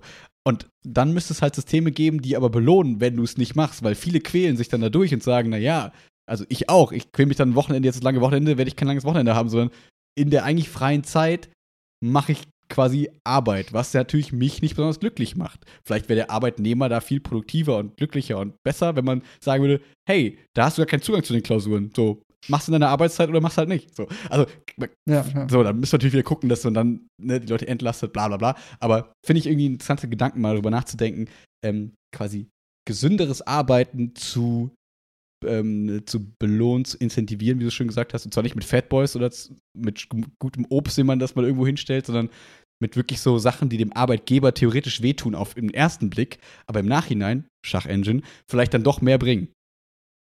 Ja, ja, ja ich glaube, das ist dann auch ähm, entscheidend, gerade am Anfang, egal ob das jetzt, also man kann ja Systeme in verschiedenen Größen denken. Das kleinste System wäre ich selbst, also wie steuere ich, also wie gestalte ich meinen Alltag für mich, damit ich irgendwie cool bin, von wie gestalte ich die Regeln in meiner Firma, also wie gestalte ich das Systemdesign meiner Firma mit zehn Menschen oder wie gestalte ich das neue, die neue Schule 3.0 im, in, im, äh, weiß nicht, im großen Stile, wo wir gerade drüber gesprochen haben. Ich glaube, jedes System verfolgt ja einen Zweck oder hat irgendwie so eine Art Zielsetzung, was es erreichen möchte. Und ich glaube, sich vor vornherein klar zu machen, sagen, ich gründe jetzt ein Unternehmen und ich habe gar nicht das Ziel, das irgendwann mal zum größten Unternehmen der Welt zu machen, sondern mir reicht es, wenn ich zehn Mitarbeiter habe und alle müssen zehn Stunden arbeiten und können glücklich leben. Alle sind happy. Reicht das? Und dann kann ich um dieses Ziel irgendwie sagen, ab wann muss ich einen Cut machen? Also, wo setze ich diese Incentives eben oder eben nicht? oder für einen selbst. Was möchte ich erreichen für mich selbst? Vielleicht reicht es ja, wenn ich eben, weiß ich nicht, nicht 300 Stunden arbeite und äh, 25 Stunden Vollzeitlehrer bin, sondern vielleicht reichen mir auch 12,5 Stunden Vollzeitlehrer. Ne? Aber dann würdest du eben dein, das, das, dein, dein Incentives für dich selber so gestalten, sagen, ja gut, dann eben nicht Schokobrunnen jedes Wochenende, hm. sondern eben nur jedes hm. zweite. Und dann kannst du halt auch dich selbst regulieren. Und ich glaube, das muss man einfach sich bewusst sein, dass man das selber steuern kann, in allen Richtungen eigentlich. Ja. Das ist eigentlich ganz geil. Ich finde den Gedanken voll gut. Du kannst auf jeder Ebene, ja. kannst es dir selber gestalten und dich selber incentivieren oder eben halt auch nicht. Man muss nur den eigenen Affen überlisten im Kopf. Exakt.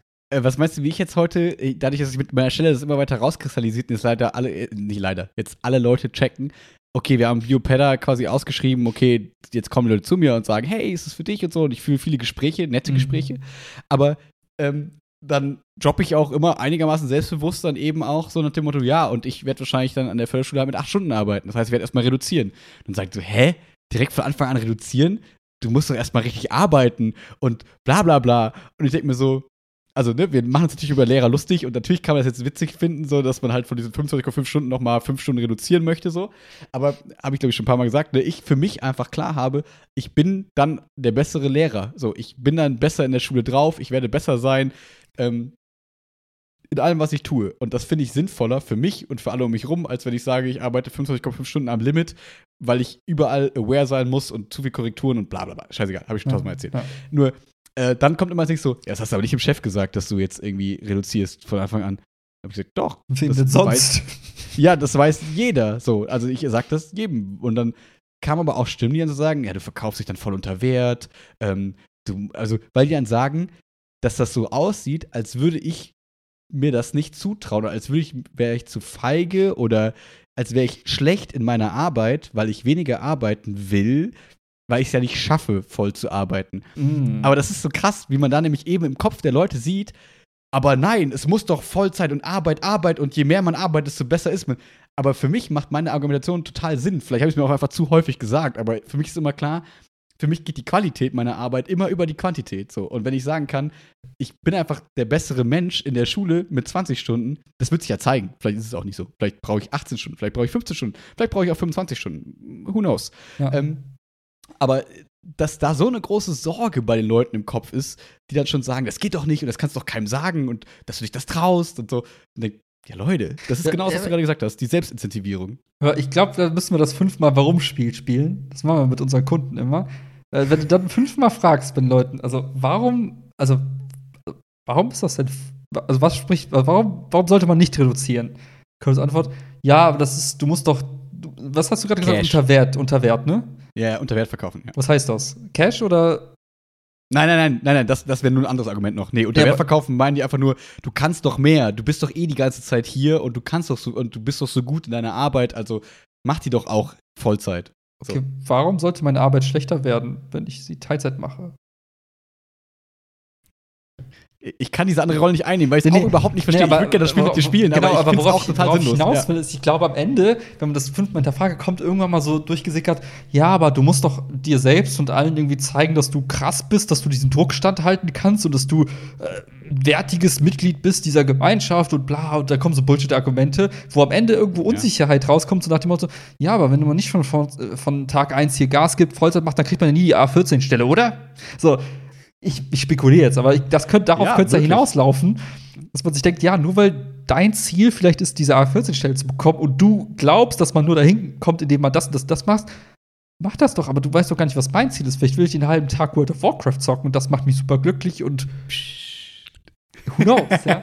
Who Nein. knows, who knows. Ja, oder vielleicht Ja. mache ich eben noch, habe ich noch eben mein, mein, mein, mein anderes Thema, weiß nicht, Beratungslehrer da sein was weiß ich. Du hast ja tausend Möglichkeiten, wie du den Lass Rest es der Zeit Podcast füllen sein. kannst. Lass es irgendein Hobby sein. Genau. Ja. Also, das ist ja.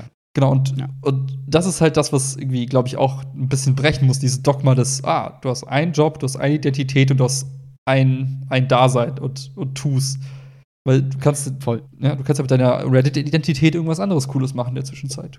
Who knows? Ja, absolut. Und vor allem, wenn man sich dann umhört im Kollegium, dann haben so gut wie alle irgendwie reduziert, aber erst nachdem sie sich fünf Jahre lang den Arsch abgeschuftet haben und dann schon sagen, ja, damals, da habe ich mich für alles einspannen lassen, da habe ich mich zu allem überreden lassen, das war richtig schlimm diese ganze Zeit und jetzt musste ich einfach reduzieren, ich habe es nicht mehr geschafft, wo ich mir denke, ich will die Entscheidung einfach gleich treffen und will sagen, Aber ich tue sie mir Das gleich. ist das Absurdeste, ist in diesem, gerade in diesem Kosmos der Schule, ist das am wenigsten notwendig. Würde ich mal behaupten. Was genau meinst du? sich durch, durch äh, viel Arbeit und Fleiß irgendwie Signalwirkungen nach wohin auch immer zu schicken und sagen, True. hey, wenn die Hälfte gefeuert wird, weil wir hier gerade ein schlechtes Jahr hatten, dann bitte mich nicht. Ja. Das existiert im ja. Schulkontext, im Beamtenkontext doch nicht. Das kann ich verstehen, wenn du sagst, du arbeitest in der freien Wirtschaft und da ist es so, gutes Jahr, bleiben alle da, schlechtes Jahr, geht die Hälfte weg. Da musst du gucken, dass du zu der guten Hälfte gehörst, die sich ne, durch Leistung und Fleiß irgendwie so ein bisschen ne, über Wasser hält. Aber das existiert doch in dem Kosmos doch gar nicht, oder? Es ist doch. Ja, es existiert so ein bisschen in der Form des, ähm, was ich am Anfang, als wir den Podcast gestartet haben, in der Ref-Zeit ja jeden Tag ganz stark gespürt habe, dieses, du kannst immer mehr machen. Du kannst jede Stunde, du kannst theoretisch in jede Schulstunde, die du machst, kannst du 18 Stunden Arbeit reinstecken, mit der Hoffnung, dass sie noch mal einen Ticken geiler wird und den einen oder die eine Schülerin noch mal mehr erreicht. Du kannst quasi aus jeder Stunde rausgehen und sagen, oh, die Person hat nichts gesagt. Wie kann ich dafür sorgen, dass die, also du kannst dir quasi alles bis ins kleinste Detail mal 1000 an Arbeit quasi berechnen. Und Mhm. da kommt man, kann man schnell zu dem Punkt kommen, wo man sagt, okay, ich muss unendlich viel investieren in diese ganze Sache, sonst bin ich ein schlechter Lehrer. Und das musste Ah, ich ja okay. auch erst lernen, zu sagen, okay, du kannst nicht alle retten, was ich immer noch, das ist immer noch eine Lüge. Aber, ähm, ne, also ich kämpfe da ja auch so ein bisschen gegen, dass ich selber wissen muss, okay, was kann ich leisten und was nicht. Ne? Jetzt habe ich wieder, am Wochenende habe ich 50 Probeklausuren korrigiert von Schülerinnen und Schülern und da waren halt viele so schlecht. das ist nicht böse gemeint, aber weil die es einfach noch nicht können. Also, die Mhm. können das einfach nicht. Und jetzt kann ich natürlich mir Gedanken machen, wie kann ich das denen beibringen? Und wie, jedem Einzelnen, wie fördere ich den, dass der das noch hinkriegt und so.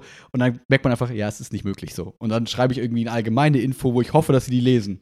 Ja, lesen die wahrscheinlich eh nicht. So, Mhm. und weißt du, dann machst du so Sachen und dann merkst du immer, ja, okay, wie viel Arbeit rentiert sich jetzt und welche nicht. Und so pendelt man sich, wie du sagst, man hat beide Extreme, probiert man vielleicht aus. Ich bereite eine Stunde gar nicht vor, ich bereite eine Stunde drei Stunden vor und irgendwo dazwischen ist das, was funktioniert. So. Ja. Aber, aber das ist, glaube ich, das, mh, nur um das umzumünzen, es geht vielleicht, manchen Lehrern geht es bestimmt auch um Karriere, diese haben wir schon drüber gesprochen, Pseudo-Karriere, whatever. Ähm, aber ich glaube, vielen geht es am Anfang mit diesem, dieser Druck, dass man eigentlich immer mehr machen könnte, wenn man wollte. Mhm. Ähm, das macht, glaube ich, ein bisschen schwierig. Ähm, was aber in vielen anderen Berufen ja genauso ist. Du könntest ja auch Tag und Nacht an Produktideen sitzen und so weiter und so fort, was du ja auch machst am Handy mit Twitter. So. Also man befindet sich ja schon klar. viel in dem Kontext der Arbeit so. Ähm, das ist in der Schule im Prinzip genauso auch übertragbar, aber es ist nicht mit diesem Fokus auf zwingend mehr Geld und mehr Karriere, sondern eher weil du so viel Menschenkontakt hast, in dem mhm. du immer besser werden kannst, weil du diese Verantwortung hast zu sagen, ich bin dafür verantwortlich, dass ihr ein gutes Abitur macht, dass ihr besser werdet, dass ihr das und das bla bla bla kriegt. So. Und nicht ein Produkt. Wir sind halt nicht für ein Produkt verantwortlich. Mhm. Gemeinsam irgendwie so. Bla bla bla. Ja. Verstehe, ja. Ja, ja, ja ich glaube, das ist halt noch etwas, was, glaube ich, für alle Menschen gilt, was aber halt auch irgendwie noch mal so ein anderer Ansatz wäre, gedanklich. Statt zu sagen, wie kann ich möglichst viel Zeit da reinstecken, eben durch meine Zeit irgendwas immer wieder zu verbessern, indem ich mehr, also Zeit ist halt begrenzt, ne? du kannst halt noch mehr, so viele Stunden, irgendwann ist halt voll. Und da wäre jetzt vielleicht auch ein spannender Ansatz zu überlegen, wie kann ich eben Methoden, Instrumente, Tools, whatever nutzen, um eben mir Zeit von so lästigen Routinearbeiten irgendwie abnehmen zu lassen und dann halt die Zeit anders zu. Also, das, ich finde, das Ziel ist ja genau das Richtige. Wie kriege ich alle irgendwie versorgt und wie kriege ich alle abgeholt und wie kann ich allen helfen? Wenn es eben daran scheitert, dass ich keine Zeit habe, weil ich 50 Klausuren korrigieren muss, wäre die Frage, wie kann man Klausuren vielleicht anders korrigieren, damit ich eben die Zeit, ne? Ja. Und ich glaube, daran, darin fließt aber nicht so viel Zeit, würde ich mir jetzt mal behaupten. Aber das betrifft nicht Lehrer, das betrifft, glaube ich, alle Menschen, dass er immer so, ja, okay, ich weiß, wie es geht, ich mache die Aufgabe jetzt. Und dann mache ich es schnell, dann beeile ich mich und dann hätte ich noch drei Stunden dran und dann schaffe ich es irgendwie, weiß ich nicht, dann, dann kriege ich alles da einen Hut ich glaube, der, der gedankliche Ansatz, das muss ich mir selber an die Nase packen, sollte viel häufiger sein, wie kann ich etwas, was mir Zeit raubt, was aber notwendig ist, schneller machen, automatischer machen, wegkriegen, damit meine Zeit in was anderes fließen kann, nämlich in das eigentliche Ziel, was ich erreichen möchte. Exakt. Und das ist ja auch einer der Gründe, wo wir bei dem Anfangspunkt sind, mit der Reduzierung. Weil die Reduzierung genau das zulässt. Du hast durch diese 5 Stunden Reduzierung theoretisch so zwei Kurse weniger, wo du dann zwei Klausuren weniger quasi hast.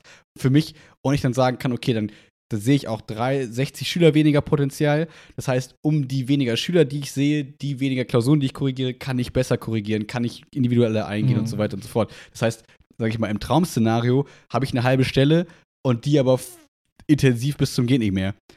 Das Ding ist, dass das in der Schule, ja, erstens Geld und zweitens, das Ding ist in der Schule, ähm, ist das so ein bisschen problematisch. Zum Beispiel die SV hat eine Stunde. Also dann da ist eine Stunde von meinem Kontingent schon verbraucht. Das heißt, mm. ich muss aufpassen, wenn ich jetzt eine halbe Stelle hätte, dann wäre zum Beispiel angenommen, ich bin der SV da tätig, ich habe einen Praxissemesterstudenten und kümmere mich noch um, keine Ahnung, angenommen, ich bin irgendwie Sammlungsleiter der Biologie oder so. Dann habe ich schon mal irgendwie zwei bis zweieinhalb Stunden quasi ähm, verbraucht von meinem Kontingenten. Nachher habe ich dann mhm. keine Kurse mehr oder nur noch so wenig und so. Deswegen muss man da immer so ein bisschen aufpassen. Verstehe, ähm, ja. Das, das, wird bei mir jetzt ja der Fall sein, weil ich ja jetzt mit der halben Stelle quasi an der Schule sein werde und mit der anderen halben Stelle an der, an der, an der Förderschule. Ähm, habe ich schon so gedacht, oh fuck, du kannst jetzt gar kein Projekt mehr anbieten. Zum Beispiel mhm. ein Projekt würde ich voll gerne machen, können sie mir aber nicht geben, weil ich keine Stunden dafür habe. Das heißt, das Klar. Reduzieren bis zu einem gewissen Grad kann dann eben auch Nachteile haben, dass man die Sachen, die man gerne macht, gar nicht mehr machen kann. Deswegen muss man da irgendwie sich so einpendeln. Und ich finde, für mich klingen so 20, also irgendwas 18 bis 21 Stunden klingen für mich so nach einem soliden ähm, Kontingent. Wie gesagt, mhm. das ist immer die Zeit in der Schule, man darf das immer bei Lehrern nicht vernachlässigen, ne? dass ja zu Hause auch viel Arbeit läuft. Ja, klar. Ähm, deswegen ist es immer so für die Menschen da draußen immer so lächerlich klingt. Aber ähm, das klingt für mich nach einem gesunden Weg für mich. Und ich glaube, da werden einfach alle von profitieren und ich natürlich auch. So, muss man natürlich auch sehen. Ja. ja. Bin gespannt, bin gespannt, wie es so läuft, ja. wie du jetzt die nächsten Monate, wie du so klarkommst mit den ja, nach, Zwei Welten nach so den Sommerferien geht es ja erstmal los. Genau, ich, ich, ich, werde berichten und ich bin auch gespannt, aber ich äh, habe es vielleicht letztes Mal im Podcast gesagt. Ähm, mit jedem Tag, der vergeht, steigt die Vorfreude und tatsächlich Sorgen sind gerade 0% da. Also mhm. null. Also es ist diese eine Prozent, vielleicht ein Prozent Sorge, dass. Nee, also keine Sorge. Also es ist 100% Vorfreude gerade da und das wird cool und ich freue mich da total drauf auf das, was mir zumindest gerade suggeriert und was ich annehme. Klar können wir in einem Jahr reden oder einem halben Jahr reden und dann alles kommt anders, als es sich angedeutet hat und so. Ja, gut, mhm. dann ist es eben so. Das kann ich jetzt aber nicht ändern. Jetzt gehe ich vom Besten aus und werde mir angucken, was da passiert und bin guter Dinge. Und die Realität wird mich nachher noch früh genug einholen. Also lasst mich, äh, lasst mich alle in meiner Glücksbärchi-Traumwelt. So, pst, pst, seid ruhig, sagt es nicht. okay, wir tun es also eine Weile so, als wäre alles cool. Okay. Ja. Ja. ja, ja, ja, ja, ja. Erwähne nicht die Tränen. Die Leute gucken das YouTube-Video eh nicht. Sag nicht, dass mir gerade so Tränen runterlaufen. ich würde ja niemals öffentlich lügen. oh Mann. Ähm, ich, ich wollte noch kurz fünf Minuten ähm, fragen, wie es mit Urlaubsplanung bei dir aussieht, ähm, weil das. Ähm, soll ich starten? Möchtest du starten? Äh, ja, starte gern. Ich denke mal kurz nach. Ja, weil ich mit Chiara, äh, weil ich ja für mich immer so gesagt habe, okay, es ist Corona-Jahr und letztes Jahr auch, wir fahren nicht in Urlaub. Letztes Jahr haben wir dann mhm. diese ähm, kleine äh, Bustour quasi gemacht mit dem, mit dem gemieteten hier Roadsurfer-Bus da. Sorry. ähm, so, und jetzt haben wir natürlich dieses Jahr, Chiara, so erstes Jahr in der Arbeit und da ist so Frage, wie läuft es eigentlich mit Urlaub nehmen und Probezeit und whatever. Und ähm, jetzt haben wir mal geguckt, dass wir jetzt in den Sommerferien quasi so drei Wochen zusammen haben. Mhm. Und dann kam ich die Frage einfach, okay, was machen wir jetzt diese drei Wochen? Chillen wir einfach hier? Option 1, ja, wäre vollkommen fein. Option 2, okay, gucken wir vielleicht doch mal, wohin es in den Urlaub gehen könnte. Mhm. Und dann so, naja, eigentlich macht ja nur Sinn, wieder mit einem Bus irgendwo hinzufahren. Im Zweifel, weil man mhm. flexibel ist, sagen kann, oh, die Grenze ist zu, naja, campen wir hier nicht an der Grenze mhm, quasi. Mhm, mhm. Problem ist, dass das ja schon nicht so günstig ist. Also, ja, also jetzt mal, glaube ich, erzählt. Ähm, so, habe ich irgendwas im Hals. Ähm, dass dieser Bus, glaube ich, irgendwas zwischen 100 und 150 Euro quasi den Tag kostet. Mhm. Plus halt noch Sprit. Das heißt, angenommen, wir machen das irgendwie zwei Wochen, 14 mal 150, sagen wir mal jetzt, nicht konservativ gerechnet, ist viel. Ist Kommen dann irgendwie auf einmal auf so 2000 Euro für ja, zwei Wochen. Ja. Und wir reden jetzt nicht von fünf Sterne All-Inclusive-Urlaub in der Türkei oder so, ne? Mhm. Ähm, so, plus halt noch Sprit und so weiter und du hast die Fahrerei und was ja auch dazu gehört, so bla bla bla. Jedenfalls ist es halt teuer für eine lange Zeit. Und dann habe ich mir noch gedacht, naja gut, aber man könnte doch auch mal gucken, so Airbnb nochmal, einfach nochmal die App runtergeladen, wie sieht es eigentlich aus? Jetzt mal kurz Corona ausgeblendet naja, der kosten voll coole Orte an cool, also coole kleine Häuschen oder so, an einem coolen Ort kosten dann im Zweifel 70 Euro die Nacht, was jetzt auch nicht mhm. wenig ist, aber was jetzt auch nicht so viel ist und vor allem die Hälfte von dem Bus im Zweifel, mhm. weil wir auch nur das nochmal durch zwei teilen, also was wir beim Bus auch machen, bla bla bla, ähm, aber dann würden wir halt mit Elsa so ein paar coole Airbnbs abfahren. Mhm. Finde ich gerade die preiswertere, nettere Idee so ein bisschen, dass man sich vorher halt dann so schon eine Strecke festlegt und sagt, okay, äh, weiß ich nicht, Süddeutschland, bisschen Österreich, mal Schweiz oder mhm. Dänemark im Zweifel oder so, ne? so ein bisschen die randdeutschen Randländer. Ähm, ihr wundert euch, aber ich habe viel Geogesser gespielt, deswegen weiß ich, was um Deutschland rumliegt. ähm, äh, da so ein bisschen die Grenzgebiete und dann einfach schöne Orte ohne Fame, also jetzt nicht Venedig, in mhm. Italien, weiß ich, dass es da ist, sondern äh, halt irgendwo äh, im Feld, also irgendwo, wo halt dann vielleicht nette Wanderwege sind oder mhm. irgendwie ein kleiner See, den aber keine Sau interessiert, sondern wo wir einfach sagen, hey, das ist irgendwie eine nette Unterkunft und danach zu planen, einfach irgendwo raus ins Nichts und da einfach eine schöne Zeit miteinander haben, ähm, finde ich gerade den attraktivsten Plan. Jetzt haben mir meine Eltern heute aber gesagt, dass deren Urlaub an der Ost, Nord, Ost, an irgendeiner See da mhm. oben ähm, dass der nicht stattfindet nächst, in zwei Wochen. Und das heißt, so, das heißt, innerdeutsch kannst du auch immer noch nicht quasi verreisen. So, mhm. auch, die haben schon die Erstimpfung durch und so. Das zählt nicht. Ich weiß nicht, wie es jetzt wäre, wenn sie voll geimpft wären. Mhm. Keine Ahnung. Ähm, aber das heißt, das wäre natürlich wieder das beim Bus, naja, vielleicht dann irgendwie Zweifel Grauzone, halb so wild. Mit Airbnbs, pff, schwierig zu planen, ne? Macht man jetzt doch dann dieses Fass auf, dass man quasi doch irgendwie richtigen Urlaub macht und dann irgendwo hinfährt auch wenn klar wäre, irgendwo nichts, wo scheißegal, ob der Hotspot ist oder nicht, weil wir einfach keine Menschen sehen werden. Mhm. Ähm, aber mit der Gefahr, naja, dann freut man sich da auf irgendwie was und dann ist so, ah, Schweiz Grenzen zu. Schade. Hm, das nur mit Vollimmunisierung. Ah, Max ist durchgeimpft, weil er Lehrer ist, der, der den Bonus dann hat. Chiara hat nicht mal die Erstimpfung, weil mhm. sie Prio-Gruppe interessiert keine Sau ist. So. ne? Also, das, das, sind jetzt so Überlegungen, die dann eben das wieder so ein bisschen, diesen kleinen, diese kleine Überlegung wieder so ein bisschen kaputt gemacht haben.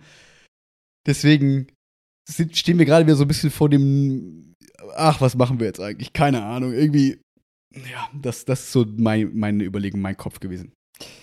Ähm, ich wünschte, ich könnte jetzt sagen, Alter, ich habe die Idee. Aber ehrlich gesagt haben wir genau das gleiche Dilemma. Also, ja. ich Impfung war jetzt kurz vor knapp irgendwie dann fast, also hätte fast die Chance gehabt, aber hat es jetzt doch erledigt. Und ich bin jetzt auch niemand, der sich das jetzt irgendwie so aufgrund des Urlaubs irgendwie jetzt erkämpfen möchte, weil ich mir denke, irgendwie habe ich das Urlaub, ja. moralisches Ding so irgendwie. Also, ja. Auch wenn man das jetzt, also die halbe Welt sagen würde, nee, jetzt hol dir doch deine Impfung, aber das, das ist das eine Thema. Welt. Genau, und ähm, es hilft halt nicht, wenn einer von beiden halt durchgeimpft ist und der andere halt nicht. Das ist dann so, hat halt nichts dann ist das Thema so Urlaubszeit. Ähm, ne, durch meinen mein Jobwechsel und durch Sommerferienregelung und so weiter bin ich halt jetzt, also bin ich halt so einen bestimmten Zeitraum einfach, äh, ist halt dieser eine Zeitraum fest von Ende Juni bis September. Oh, Ju nee, Juli, Juli und August. So, Juli und August. In Bundesländern haben die komische Ferienzeiten, ich weiß nicht. I don't know. Aber irgendwie auf jeden Fall sind das diese zwei Monate. Und ehrlich gesagt, das sind so viele Variablen, die halt nicht, nicht geklärt sind. So, wie du gesagt hast, Beherbergungsverbot, gilt das dann noch in Deutschland? Darf man sich ein Airbnb nehmen?